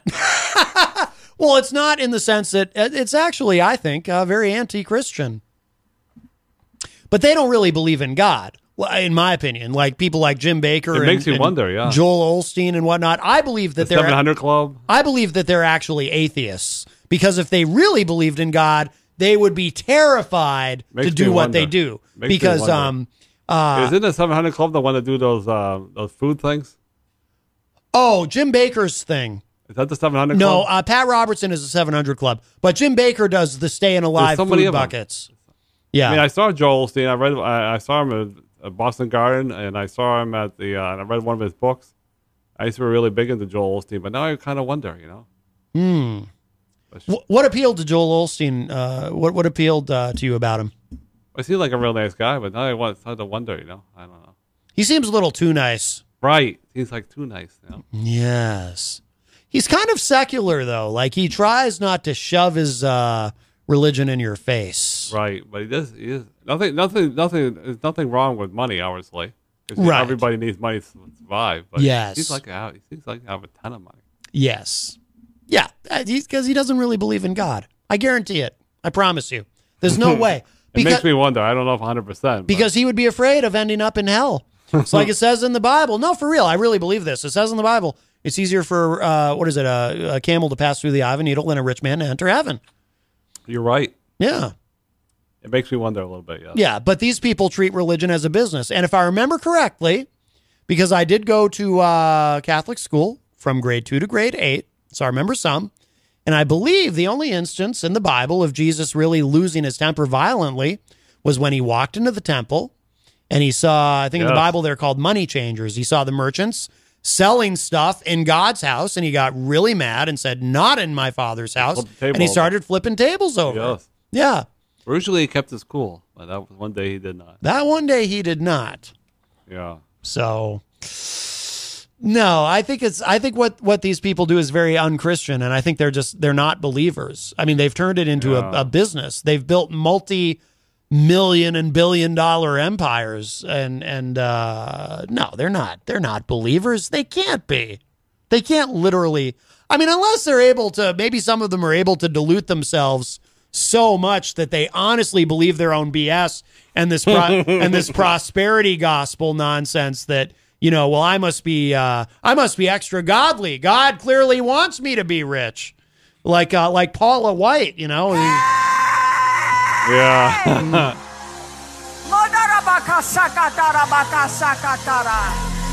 we should all try speaking in tongues together. Maybe the three of us could speak in tongues. It'd be great. Never be able to do it yet. Right. Brian says, uh, Matt, look at it this way. God must have a sense of humor. I mean, come on, look at the world. So maybe he will say, Matt, loved your show, bro. Come on in. I don't know. I don't know. God does have a sense of humor. No doubt about that. You think so? Oh, definitely. I don't know. I saw his last uh, Netflix special and I wasn't that impressed. I'm kidding, of course. Oh boy. Oh, I'm going to get struck by lightning. Uh, it'd be terrible. What would you guys do if I were suddenly struck by lightning?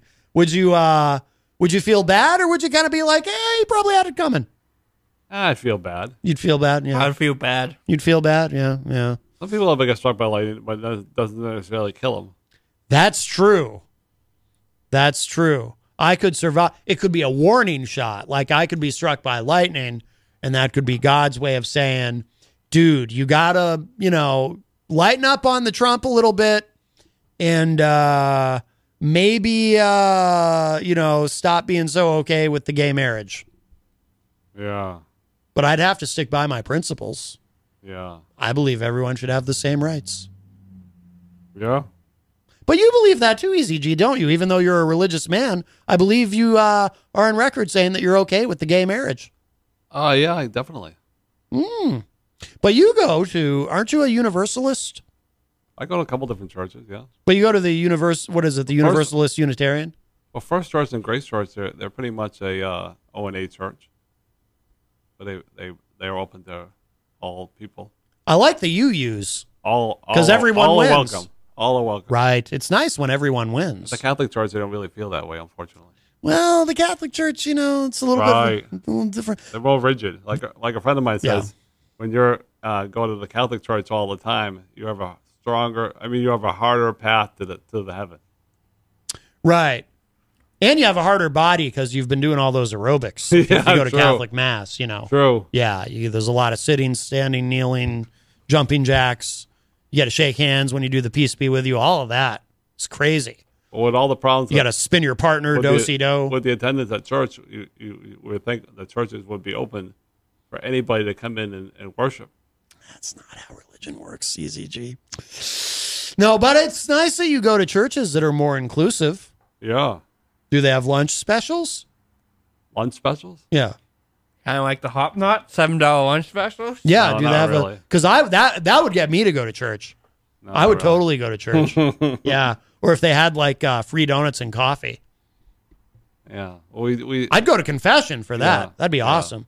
Well, our first choice and Grace Church, we don't do confession over there. So You do or you don't? you don't.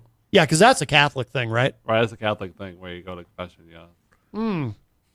I thought uh, communion was a Catholic thing specifically, but then I found out no. That uh, do they do communion at the church? Well, Grace Church to? does it every week, but First Church only does it uh, first Sunday of the month, and occasionally they'll do it. At, well, they'll do it at the chapel, and then First Church will do it at the. Um, well, this Sunday they'll do it. Uh, uh, I don't know if they do it. They do it certain Sundays because it's special. Oh. World Communion Day or something like that. or- Oh, World but they, Communion but Day. they don't do it every day. Then you can get you can get a uh, you can get some bread or you can get a um, rice cake, Uh-huh. gluten free there, and or and, and then then you get a little uh, glass, a little cup, and it's uh, filled with grape juice. yeah, So, so, that way you don't all sh- all shake, you don't all drip, you don't drip, you don't all drink from the same cup, which is kind of gross. right, right, But yeah. they don't do that at St. Joe's Church anymore because they stopped doing it a couple years ago because of uh, the the, hepati- the hepatitis break uh, Uh, flu outbreak. season. Oh, yeah, And I guess they decided that- to continue it. Because there is a hepatitis uh, outbreak in New Hampshire. Yeah, I know. I got my hepatitis uh, A shot uh, months ago, and then I got my booster shot. So. Oh, good. Uh, yes, Bri- because it is a quite a big problem here in the city of Manchester. Brian Mackey says donuts and coffee is AA. I heard from a friend. Oh, yeah, yeah, yeah. So no donuts and coffee. I'll tell you what, though, if they served pizza, like if, if if they did, let's say like at church, like any church, if they did like uh, maybe pizza and some diet Pepsi, even just once a month, I'd totally, I'd be, I, I would be born again. Pepperoni pizza, nothing gross on the pizza though. No. Like none of that Hawaiian pizza with the pineapple. That is an abomination. that is an abomination to, to God, I believe. That is satanic. Oh, I don't know about that. Yes. you know what's really say, say the most satanic food I believe is corned beef. I truly believe if there is a Satan, he eats corned beef. It's disgusting. Corned like- beef. It's like the texture of it. It's all stringy. It's like meat that's already been chewed. You like that, Mike? It is the devil's food. Do you eat that, Michael Martineau? How do you eat that? It's eating almost anything. Oh my goodness, is that true? almost. Oh goodness, you'll eat oh, corned beef. Speak, speaking Oh. about that, before I leave, will, will So you, nasty. Will you be helping out to clean up after the show tomorrow night when they have all the tables downstairs? No, that no, that's that's Boston Pops. Oh yeah, we we doing that again this year. Did I tell you that story all about Brats and pops. Is that where you uh, Boston Pops you eat last some? year when I uh, was still working there with Michael? oh, They said anybody want to stay an extra extra hour to help clean up, and all Michael did was help clean up the plates downstairs, with all the food. see, I thought you said brats and pops, like like you have uh, bratwurst and and soda. They serve a lot of uh, nice food downstairs for like uh, they, uh, you pay extra money to sit on the floor and you get food.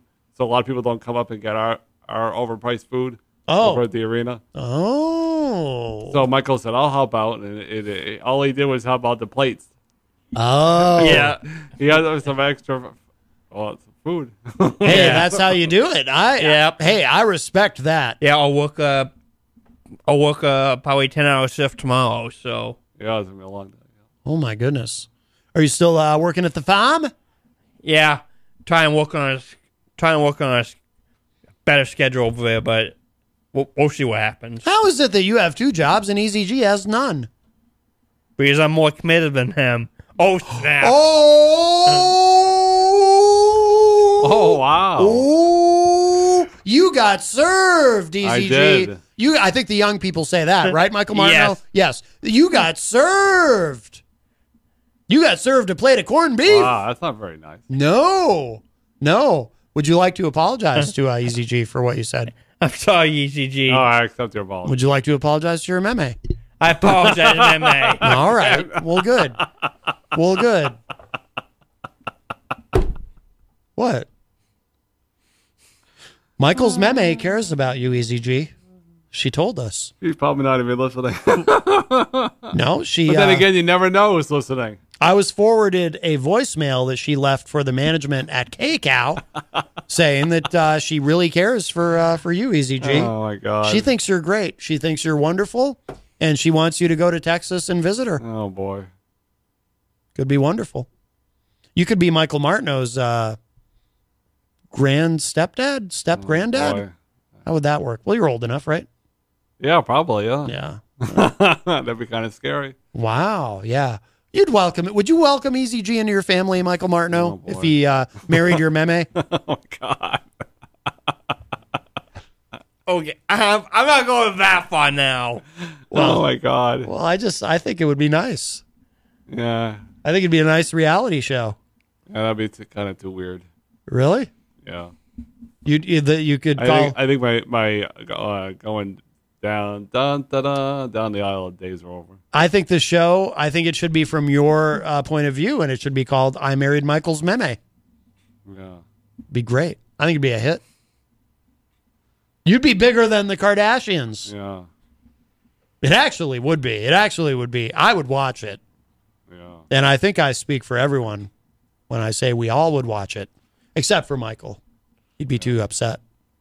Yeah. Yeah. I don't. I don't, I don't see my, myself getting married anymore. Would you call him granddad? I was married once. I'm trying to think about that right now. Yeah, I think yeah. that'd be too weird for Michael. Yes. Right. you you've all heard the story, right? When I was a kid and and my father and my stepmother sat me down and they wanted me to call my stepmother Debbie. They wanted me to call her Oh, mom. I've heard that story a couple times. Yes, and I, I, and I basically said, uh, I basically didn't say anything. I kind of shrugged, like, yeah, sure, whatever. When in reality, I had zero intention of actually doing that. She was not my mother, Yeah. And and but I have no lingering issues with it. It's all been worked out through therapy. I don't have a problem with it now. I don't know why I even brought it up. This was a long Yeah, time ago. It was when I was a kid. What's it matter now? I'm a grown man in my 40s. I'm obviously past it all. But that woman was not my mother, damn it. Doesn't sound like it. No, I know. She was not my mother. She was my stepmother. Boy. Yeah, exactly, Easy G. Sounds like you were dealing with it uh, like an hour ago. I don't know why you would say that. How dare you? You should apologize to me. Oh, I'm sorry. You're talking to me like I'm some Texan. Well, my hour's up, so. You, you have to Much- leave us, much Easy G? foolishness I can accept for my three hours I put it in the radio station today. Oh my! Well, you've been working hard, Easy G. Yeah. Yes, you were on the morning show for two hours. I and got then up at 5 a.m. for all this foolishness. 5 a.m. Clearly, Scumpy used to say, I got up at 6 a.m. for three years. And I, couldn't Peter White bring me some muffins? Remember right. I do remember that. And Peter White did show up for his uh, his uh, show. I'll tell you what. If if they brought me muffins at church, I would go. But hey, all Hmm. three of us have shown up for one of Scumpy's shows. And of course, Michael got That's thrown true. out of one of them. That's true. You're probably next, Easy G, with your track record. You're gonna I get showed up and I was there for three three songs. Where You're- really my cup of tea, but that's okay. right, right. So you don't like Scumpy's music? Is it is it too satanic? Just too loud. All those minor chords Just too loud. and the, those distorted guitars. I mean, it is the music of Satan. You can say yeah, it. You're, yeah, you're probably right. Yeah, yes, clearly, yes. And a godly man such as you, with your church and your muffins, you you cannot. Uh, there's uh there there goes Easy G. He is leaving. Oh, he's wearing a. Why are you wearing a scarf? It's not that cold, is it? cold. Ah, I guess it's kind of cold. There's one day you showed up here. You were so bundled up, I didn't know it was you at first. I thought it was like uh, Boba Fett from the original Star Wars. I could I could barely even like see any of you. It was uh, really strange. I'm not even a big Star Wars guy. I don't know why I bothered to make that reference, but uh, you like Star Wars, Michael Martineau? Yes, I do. Okay, I'm more of a Trekkie myself. Easy G, you like the Star Wars? No, you're you like the Star Wars, but you're no Trekkie. My goodness. Well, that's uh I heard uh I heard Michael's meme likes the uh, Star Trek. Just saying. Just just saying. Something to keep in mind. You know? She likes the you could shave your head. You'd look just like Jean-Luc Picard. I do that in summertime. Right. I know. In the summertime, you look just like Jean Luc Picard. It's remarkable. You're all, but you you really are. For those of you watching on the Facebook, doesn't Easy G look like he's dressed for the middle of February? I mean, I know we had a cold snap, but my goodness, this is uh, you you're all bundled up. You look like you're getting ready to go out and make a snowman. Go out and like a noise with like 20 inches of snow. I know, right? Yeah. Well, he is prepared. Got to give him that. He's ready. He's yes, yes. You are a, a true uh, a true New Englander. All right, Easy G. Thank you so much, my friend. Always nice to see you. Come on down to the Hop Knot at 1000 Elm Street, Manchester's premier craft beer and gourmet pretzel bar. Tell us more, Trudy. We make our dough fresh every day. We make a variety of styles of pretzels and serve craft beer, cocktails, and a few bottles of wine. We do the traditional pretzel, and we have multiple flavors for that. We also do stuffed pretzels, pretzel sandwiches, free dessert pretzels, and pretzel knots. The Hop Knot in the Brady Sullivan Plaza at 1000 Elm Street. From the studios of WMNH 95.3 FM in downtown Manchester, New Hampshire, you are tuned in to the best of Matt Connarton Unleashed. Hey, uh, Matt, this is Jeff Cassell. Dr. Jeff Cassell, how are you, sir?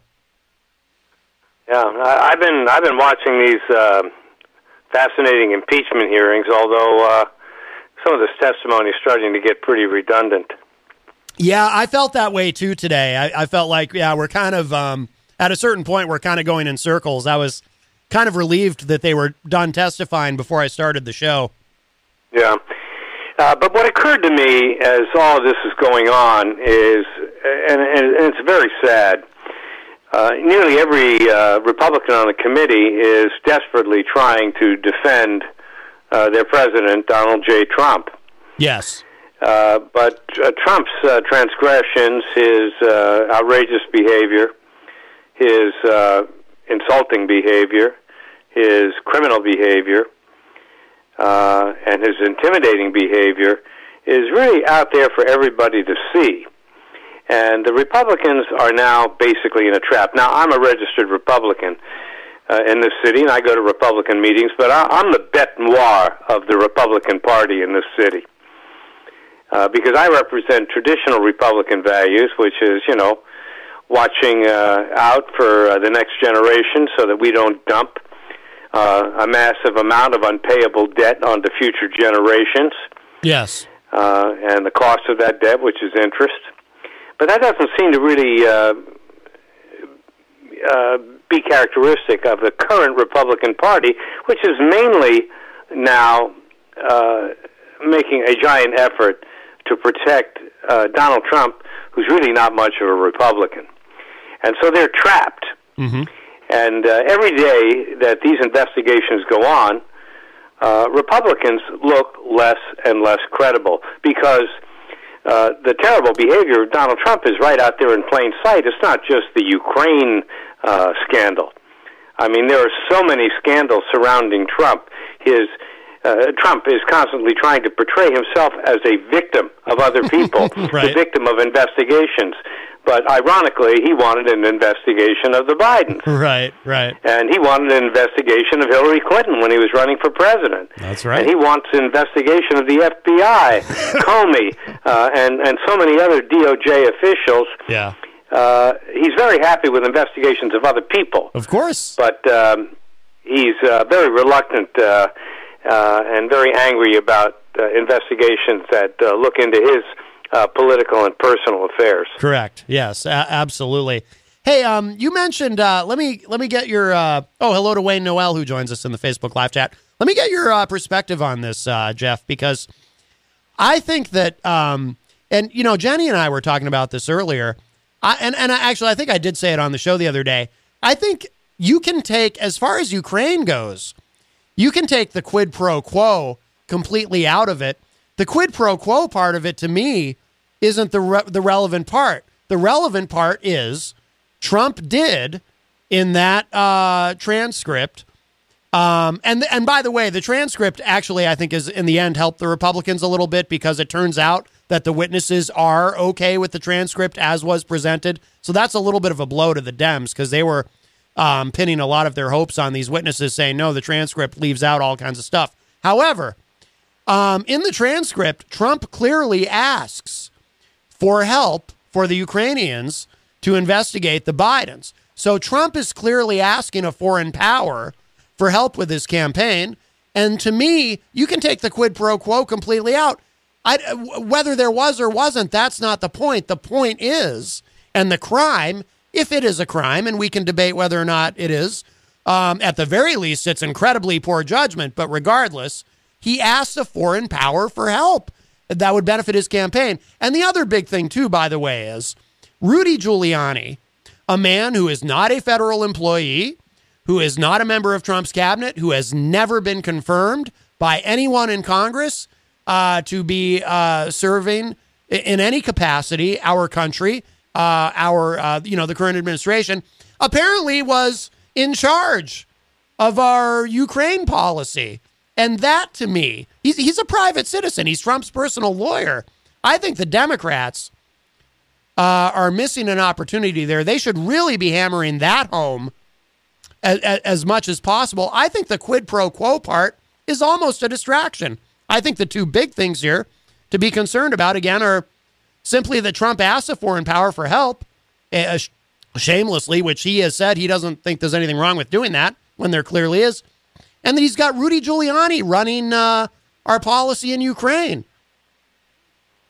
What do you think? Well, I, I understand all that. I mean, the irony is Trump kept insisting he he got no foreign help from Russians uh, during the last election, but during this election, he's requesting foreign help right. uh, that will benefit his campaign. So it's Right. it's complete hypocrisy. But th- this is this is not really what concerns me so much. What concerns me uh, is the 40% of America uh, that have to overlook a lot about Donald Trump uh, to continue supporting a lying, cheating, insulting sociopath uh, who is self-serving beyond anything we have ever seen coming out of the White House. And and in order to do this, uh, you have to ignore an awful lot about Donald Trump. right. Now, in psychological terms, your your parents were in mental health, right? They your father was a psychologist. That's correct. Yes, and my my mother And, and, and, and so, in order to uh, accept the reality of Donald Trump as their person, Mary redeemed a $50,000 cash prize playing Chumba Casino online. I was only playing for fun, so winning was a dream come true. Chumba Casino is America's favorite free online social casino. You too could have the chance to win life changing cash prizes. Absolutely anybody could be like Mary. Be like Mary. Log on to ChumbaCasino.com and play for free now. No purchase necessary. Void where prohibited by law. 18 plus terms and conditions apply. See website The voice in the preceding commercial was not the actual voice of the winner. Grand Canyon University, a Christian university, is one of the largest and fastest growing universities in the country, offering over 250 engaging programs online. GCU integrates the free market system and its welcoming Christian worldview perspective into its academic programs and throughout its online campus. GCU's online students received over $144 million in scholarships in 2021. Visit gcu.edu slash myoffer to see the scholarships you qualify for. Find your purpose at Grand Canyon University. Hero and savior, uh, they have to embrace a lot of distortion of information. And uh, the cardinal feature of uh, psychological defense mechanisms, as uh, outlined by Sigmund Freud, uh, is that it distorts information so you can transform it in a way that makes it acceptable so you can embrace it. But how in the world is a lying, cheating, uh, uh, insulting scoundrel acceptable even to the 40% of the Republican Party that has obviously lost their minds and lost their way and needs to be reacquainted with their conscience. right. Um, And, you know, I mean, tr- try, trying to imagine uh, that Donald Trump could be reacquainted with his conscience, it would be a fool's errand uh, because Donald Trump has no conscience. Uh, he is completely self-serving, and the whole world sees it, but 40% of America uh, does not. And and so this means that the Democrats are leading the Republican Party into a battle that the Republican Party will actually lose. Because as these hearings progress, and they'll probably keep it going as long as they possibly can, right up into the New Hampshire primary, Yeah. uh, a lot of these Republicans who find uh, this need uh, to defend uh, a president of the United States who claims he's a Republican, but actually he's been a, uh, a registered Democrat for most of his life. Uh, they're jumping on board uh, the Trump Express, but in that process, uh, each day they diminish their chances. The Republican senators and congressmen they diminish their chances for reelection because they are spewing nonsense in defense of the indefensible. You know, the truth is, we've got a lying, cheating sociopath sitting in the White House, and and it's out there in plain sight. It's not just the Ukraine scandal. I mean, we're talking about Donald Trump taking vacations uh, that he claimed he wouldn't have time to do because he's going to be working 100% of the time, seven days a week for the American public. He won't have time for golfing and resorts. he takes his whole entourage. Uh, not to Camp David, the government uh, facility. He takes them to his own personal resorts. Yes. So he's jetting down there with his entourage, with the Secret Service, uh, uh, and with uh, other members that he needs to confer with in uh, in the government uh, uh, on the taxpayer's dime. Yes. And and uh, this is a a violation of the clause in the Constitution that prevents a president of the United States uh, from personally benefiting financially from the office.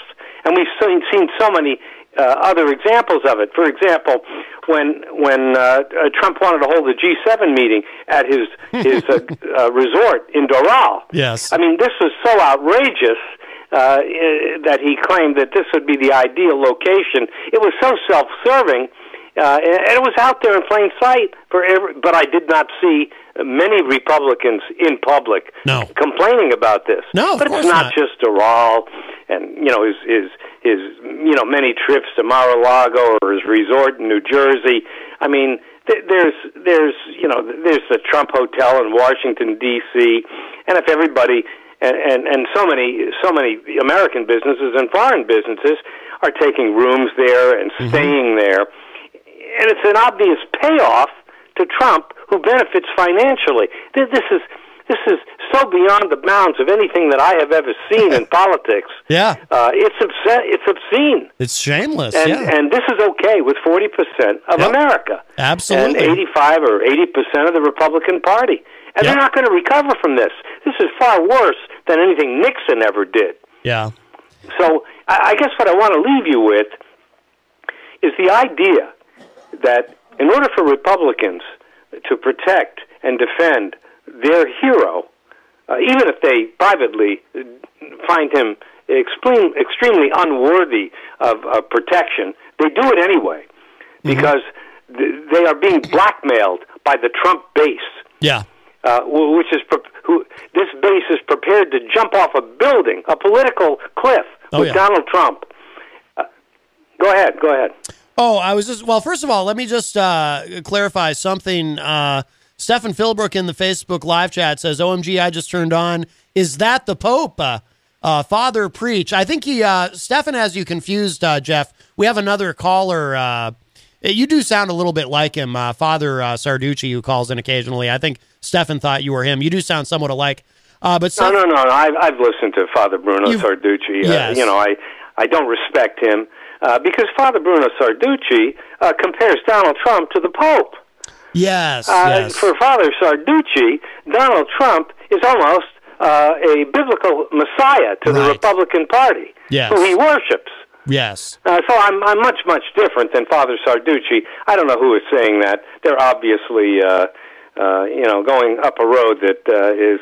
It's almost like the distortion that the Republicans are using to protect Donald Trump. Right. And and this protection, they're gonna the historians and psychiatrists are going to be writing about the the the Yes. and and and the Trump protectors for the next five decades. Right. Because what's going on uh, is a uh, uh, it's almost like uh, uh, uh, these Trump protectors are in some kind of hypnotic trance, Oh yeah.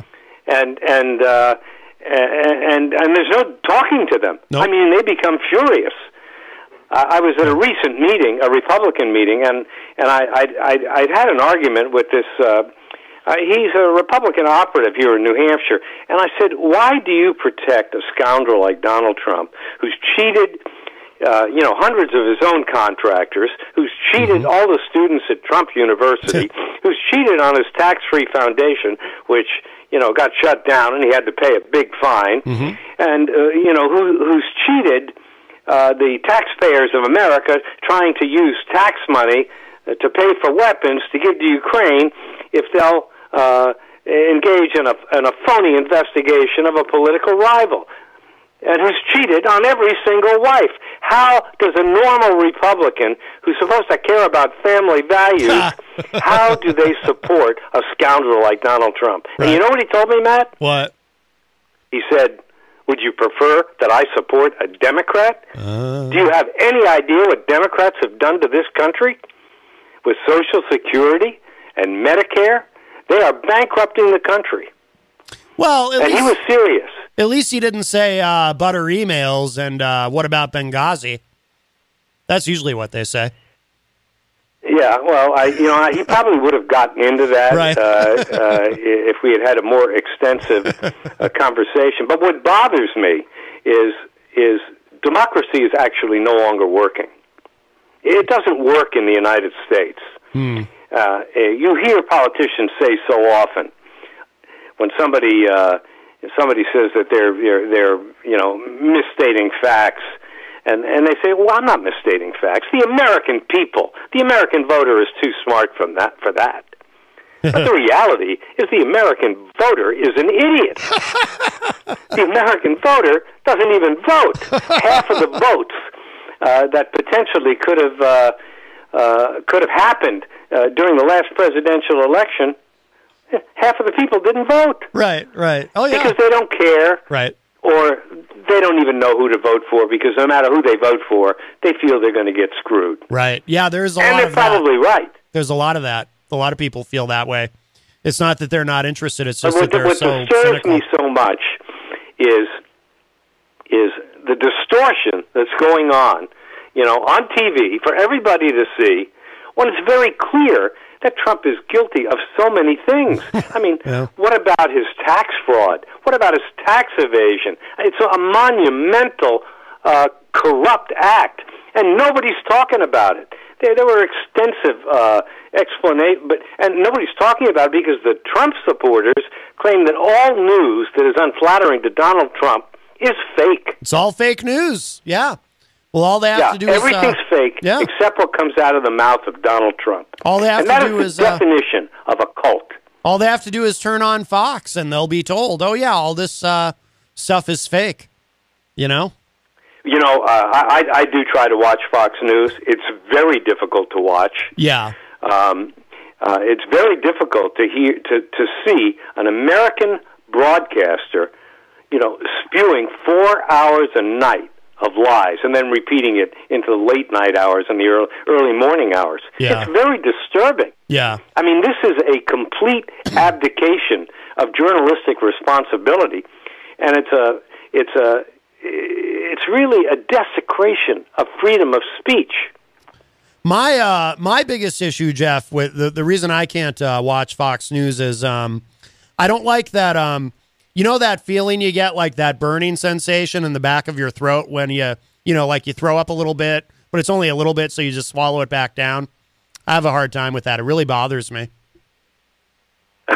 And so you're comparing that to watching Fox News? Well, I'm saying that's what happens if I, you know, watch Fox News. Now you you know I'm a little bit of an artist and I've designed a lot of paintings. You know about that? I do know that. Yes.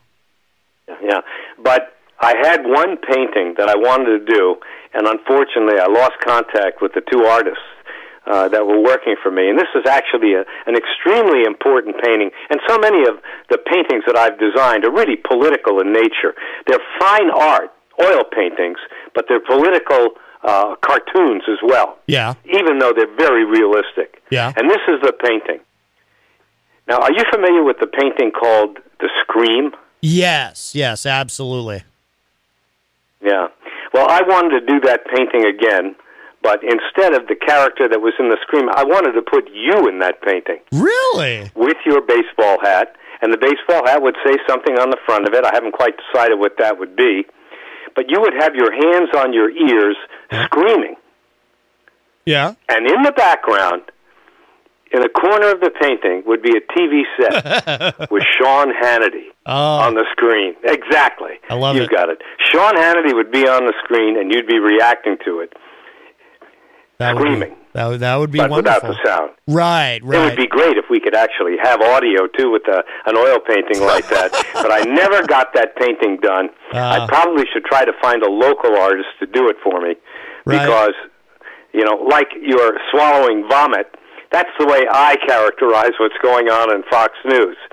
Uh, it's very difficult to watch, and it's very hard to explain why people watch it. I mean, I mean, there is. I mean, it's even worse than listening to Donald Trump because, unlike Donald Trump, it doesn't go on for just an hour at some rally. It goes on forever, and it's on the net. And and the people that are eating up this um, distortion of information, um, they, they can watch it endlessly. Oh yeah. And I- I'm sure Fox News, uh, you know, has a button you can press so you can watch Sean Hannity or Tucker Carlson or any of their other, uh, you know, hosts that uh, uh, get huge salaries for peddling political lies. Yeah, I remember at one point uh, we found out that uh, Trump, I don't know if they still do this, but Trump was calling Hannity every night looking for uh, advice. Yeah. Well, you know what? It's a crazy world now, and uh, and we're watching. I mean, the United States has a lot of problems. Mm-hmm. Uh, I, I'm not particularly a defender of the Democrats. I don't like most of these Democrat candidates, Right.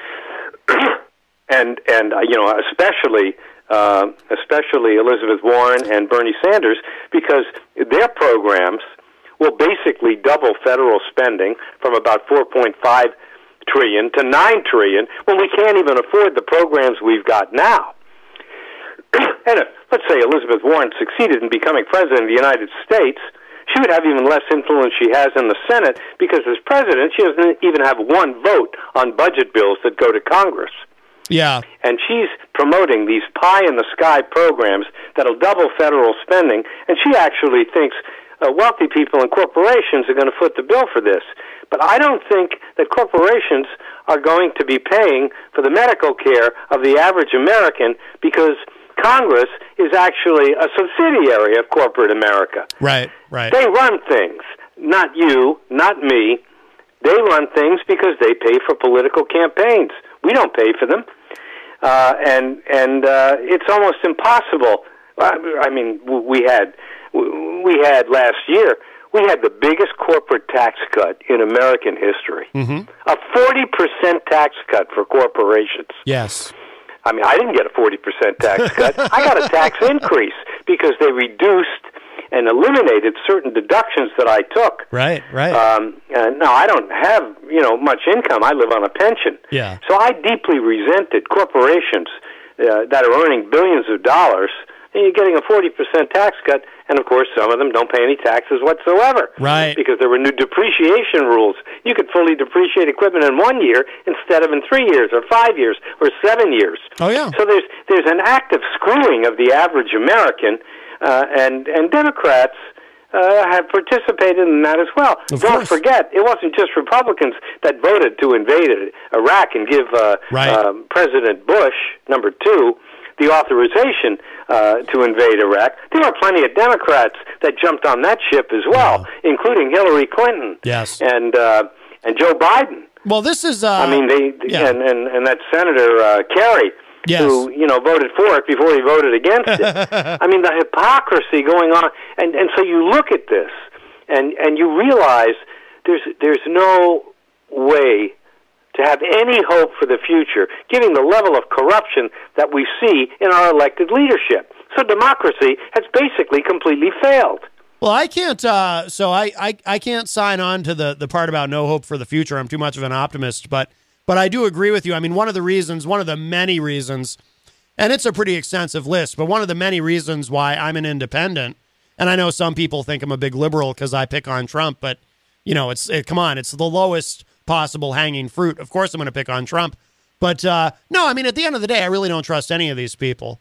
You know, it's it's it's hard to believe in any of them, and and uh, you know, I, I, I again, I can't sign on to the no hope for the future part, but uh, but everything else you said, I, I really uh, can't disagree with any of it, Jeff. To be honest, I, I think you're basically right, and and they're all in, they they are all in it in it together as far as, you know, I, I mean, I always say, uh, I think to reach that level of power, uh, federally, I, I think you do, you have to be somewhat of a sociopath. I think they're all probably uh, sociopaths, uh, maybe to, to varying degrees. But um, yeah, I mean, I, I can't disagree with most of what you said.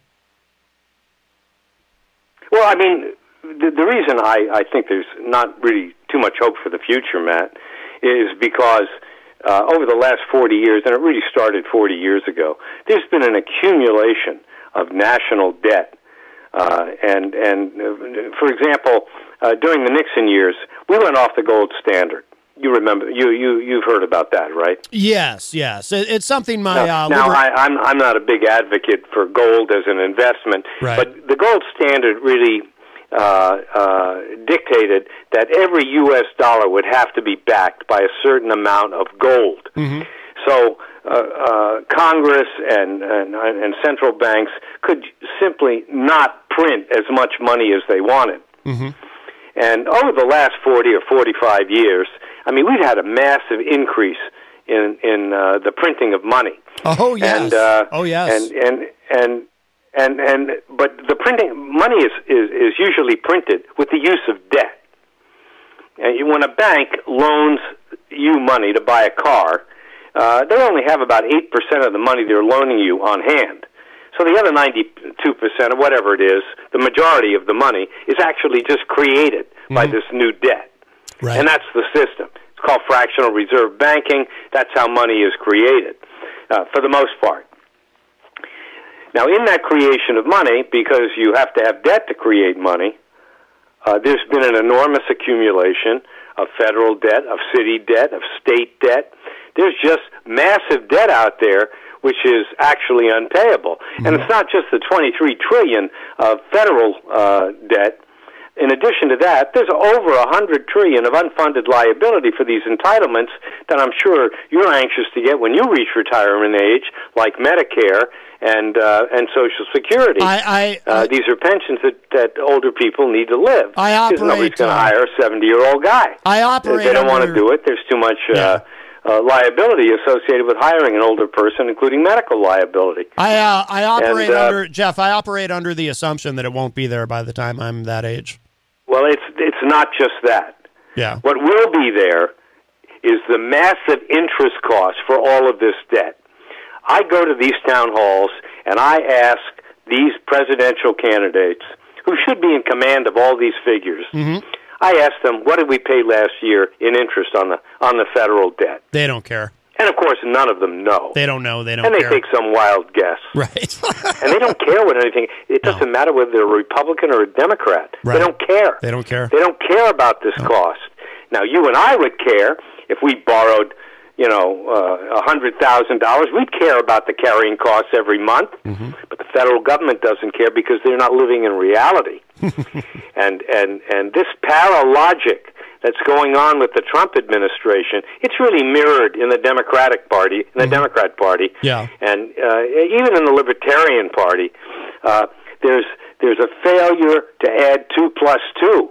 They can't add. They can't subtract. All they do is have campaign rallies and tell people a bunch of lies and promise things that they can't possibly deliver. This is the political rally because everything now is not real. It's a fantasy. We're concentrating on Ukraine. I don't give a damn about Ukraine. It's an inconsequential country. They're just looking for an opportunity to convince America that Donald Trump is a crook. But anybody sane already knew that. There's endless evidence that Donald Trump is a crook. Right. Right. And 40% of America is okay with it. That Absolutely. is what's so disturbing. Yeah. No. Well, I I'm not going to take up any more of your time because I'm sure you have many callers that want to talk to you about this issue. But I, after watching that uh, hearing today, I just had to start complaining. I understand. I understand. Well, Jeff, I appreciate the call. I'm going to go now. All right, Jeff. Thank you so much for the call, my friend. That was uh, Dr. Jeff Cassell. Um, not Father uh, Father Bruno uh, Stefan. Uh, let's see, just to catch up on the uh, Facebook live chat. Uh, Stefan said, "Father, uh, Trump will be doing another volunteer appointment at Walter Reed soon, uh, possibly on a red vehicle with lights and sirens. Oh, that's a little dark. I don't wish that on anybody. For for anyone who isn't aware of what Stefan's referring to, uh, there was that weird visit to uh, Walter Reed on a Sunday, because you know who doesn't go to the doctor on a Sunday." Um, and uh, so he went to uh, Trump went to get checked out. Um, allegedly everything's fine. Uh, there was a rumor that he had chest discomfort, but I mean, it wouldn't surprise me. I mean, when you've got a 70 something year old man who is obese, and none of this is to be mean, these are just the facts. He is medically considered obese, and he brags about he eats a steady diet of fast food um, and does not exercise because he is on record saying he believes that we're born with a finite amount of energy. And so exercise actually shortens your life because you use up. None of this is to be funny. He has said this because you use up your energy when you exercise. So um, for him to have gotten to this age and not had an issue is pretty impressive. He's got to have some good genes. You know, a dude his age at his weight with his diet is going to have a cardiac issue at some point. Again, I'm not wishing that. I'm not a big fan of the guy, but I'm not wishing that on him. I, I would never do that. Um, not even joking, I wouldn't do that. But um, it wouldn't surprise me if there was something wrong. And we certainly, and we know we can't trust the medical information that that we do here uh, when it comes to Trump. I mean, remember, this is the guy who. Remember during the campaign, he got his uh, his personal doctor at the time, uh, the weird guy Borowitz or something, to release a letter saying that if Trump were elected president, he'd be like the healthiest person ever elected in the history of the galaxy or something because he's in such great health. And then we found out later, like I said, that uh, Trump actually dictated the letter. Oh boy. Uh, let's see. Stefan also said, agree, agree, uh, referring to what Jeff was saying. Uh, how far are these Republicans going to go when they realize uh, that they have dug too deep? Come on down to the Hop Knot at 1000 Elm Street, Manchester's premier craft beer and gourmet pretzel bar. Tell us more, Trudy. We make our dough fresh every day. We make a variety of styles of pretzels and serve craft beer, cocktails, and a few bottles of wine. We do the traditional pretzel, and we have multiple flavors for that. We also do stuffed pretzels, pretzel sandwiches, free dessert pretzels, and pretzel knots. The Hop Knot in the Brady Sullivan Plaza at 1000 Elm Street. From the studios of WMNH 95.3 FM in downtown Manchester, New Hampshire, you are tuned in to the best of Matt Connarton Unleashed. Hi, welcome to Matt Connarton Unleashed. Who's this? Hey, this is Mike from Pittsburgh. What's up? Mike from Pittsburgh. What's up with you? Uh, just uh, hanging out today. That was a pretty good get for your show there. And uh, did did you say that Hopwood has a big hog? Uh, no. well, I may have. Okay, well, I may have uh, alluded to Matt, it. Are you friends with Chris James? I do know Chris James. Yes, we've never met in person, but I'm a big fan, and he says very, very kind things about me as well. Oh yeah, that's cool. I'm also friends with him, and he told me to call you and get Oh. his phone number, which I lost, even though he and I are very, very close friends. Right, right. Oh, very, very close. So you've you've actually met in person. Uh, yeah. Oh. Uh, Can I get that number though? Now, what number is that? Chris James's phone number. Oh, we'll see if I give that to you on the air, everyone will have it. And then everyone will be calling Chris James, and it'll be my fault. And then uh, he and I won't be friends anymore because he'll be mad at me. Well, he probably won't be that mad because he is Canadian, and Canadians are very nice. Well, that's all well and good, Hmm. Matt, but don't cross the prankaholics, con man. Bye. bye bye. uh, that was that, that was wonderful. I, I very much enjoyed that. Yeah, you got these uh, these teams out there. Uh, you got uh, the Prankaholics. You've got uh, Please and Prank You. Um, all of it. Yeah, Chris James, of course, uh, from Not Even a Show, which you can find on YouTube. And and I'm a uh, I signed up on uh, Patreon to be a patron so I can get the bonus content.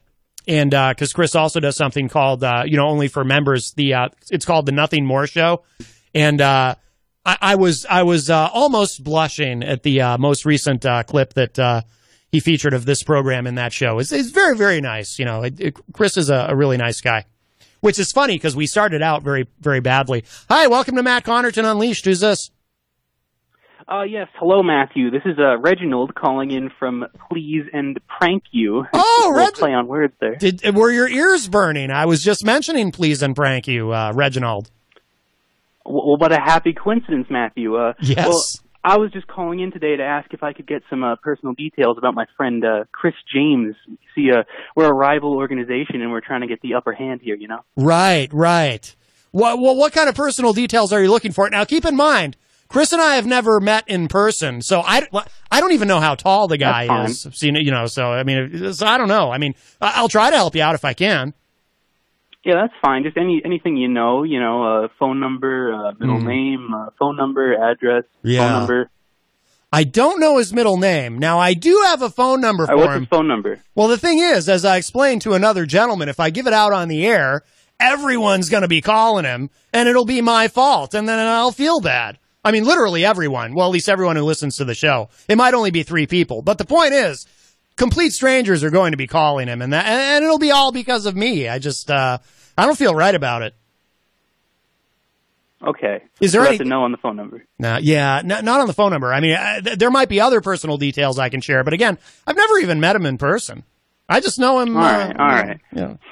Well, you know, no problem. I, I understand that. You know, uh, th- thank you for your time. I'm I'm sorry for pranking you right now. You know, please and prank you. That's what we do. I, I, Um, I, I'm honored. Uh, I'm probably going to lose my job. Bye. Okay, bye bye. uh, well, I feel badly about that. I don't want him to leave his job, and I do love the name "Please and Prank You." Uh, I think it's wonderful. But uh, yes, I do have a phone number for Chris James, but I shan't be sharing it. I won't even give uh, his number to John Hopwood, John Claude Hopwood, even though John did tell Chris James live on the air that he loves him. He told him in French, but he did say, Chris James, I love you in French. And it was a very, very nice moment. It was one of those, eh, honestly, it was the kind of moment where if it were at the end of a television sitcom from like the 1980s, it would be at the end of the show after all the conflict has been resolved. And then you would hear the live studio audience in unison go, Ah, it was that kind of moment. It was wonderful. And that's really uh, what we're about here. We're about moments and bringing people together. And um, just as I, uh, now look, I, I was incredibly tempted uh, to give uh, Chris James John Hopwood's phone number, but I resisted. But uh, but I shan't be giving anyone. Uh, Buy one, get one for a dollar at McDonald's. Or as we like to call it, the can't have just one deal. Mix and match a sausage biscuit, sausage McGriddles, McChicken biscuit, chicken McGriddles, or crispy hash browns. Want two sausage biscuits? Buy one, get one for a dollar. Want a sausage biscuit and hash browns? That's cool too. Choose more of what you love. Buy one, get one for a dollar at McDonald's. Prices and participation may vary, valid for item of equal or lesser value. Cannot be combined with combo meal. Privacy policy and terms and conditions posted at textplan.us. Texting enrolls for recurring automated text marketing messages. Message and data rates may apply. Reply stop to opt out. The pandemic has been hard on all our kids. New studies show more than one in three children who started school in the pandemic now need intensive reading help. That's right, millions of kids in kindergarten through third grade in the United States cannot read at grade level. Here's the good news your child can be reading in just 30 days, guaranteed, with Hooked on Phonics. Even if your child has been struggling, Hooked on Phonics will teach your child to read in just 30 days, guaranteed. And right now, you can get started for just $1. Text the word grade to 323232 right now. Hooked on Phonics is highly effective and incredibly fun, and everything can be done right from home and in less than 20 minutes a day. For more than 30 years, Hooked on Phonics has been the proven learn to read program that kids love to use. Text grade to 323232 and teach your child to read in just 30 days, guaranteed. Text grade to 323232 right now and get started for just $1. Text grade to 323232 now. Text grade to 323232.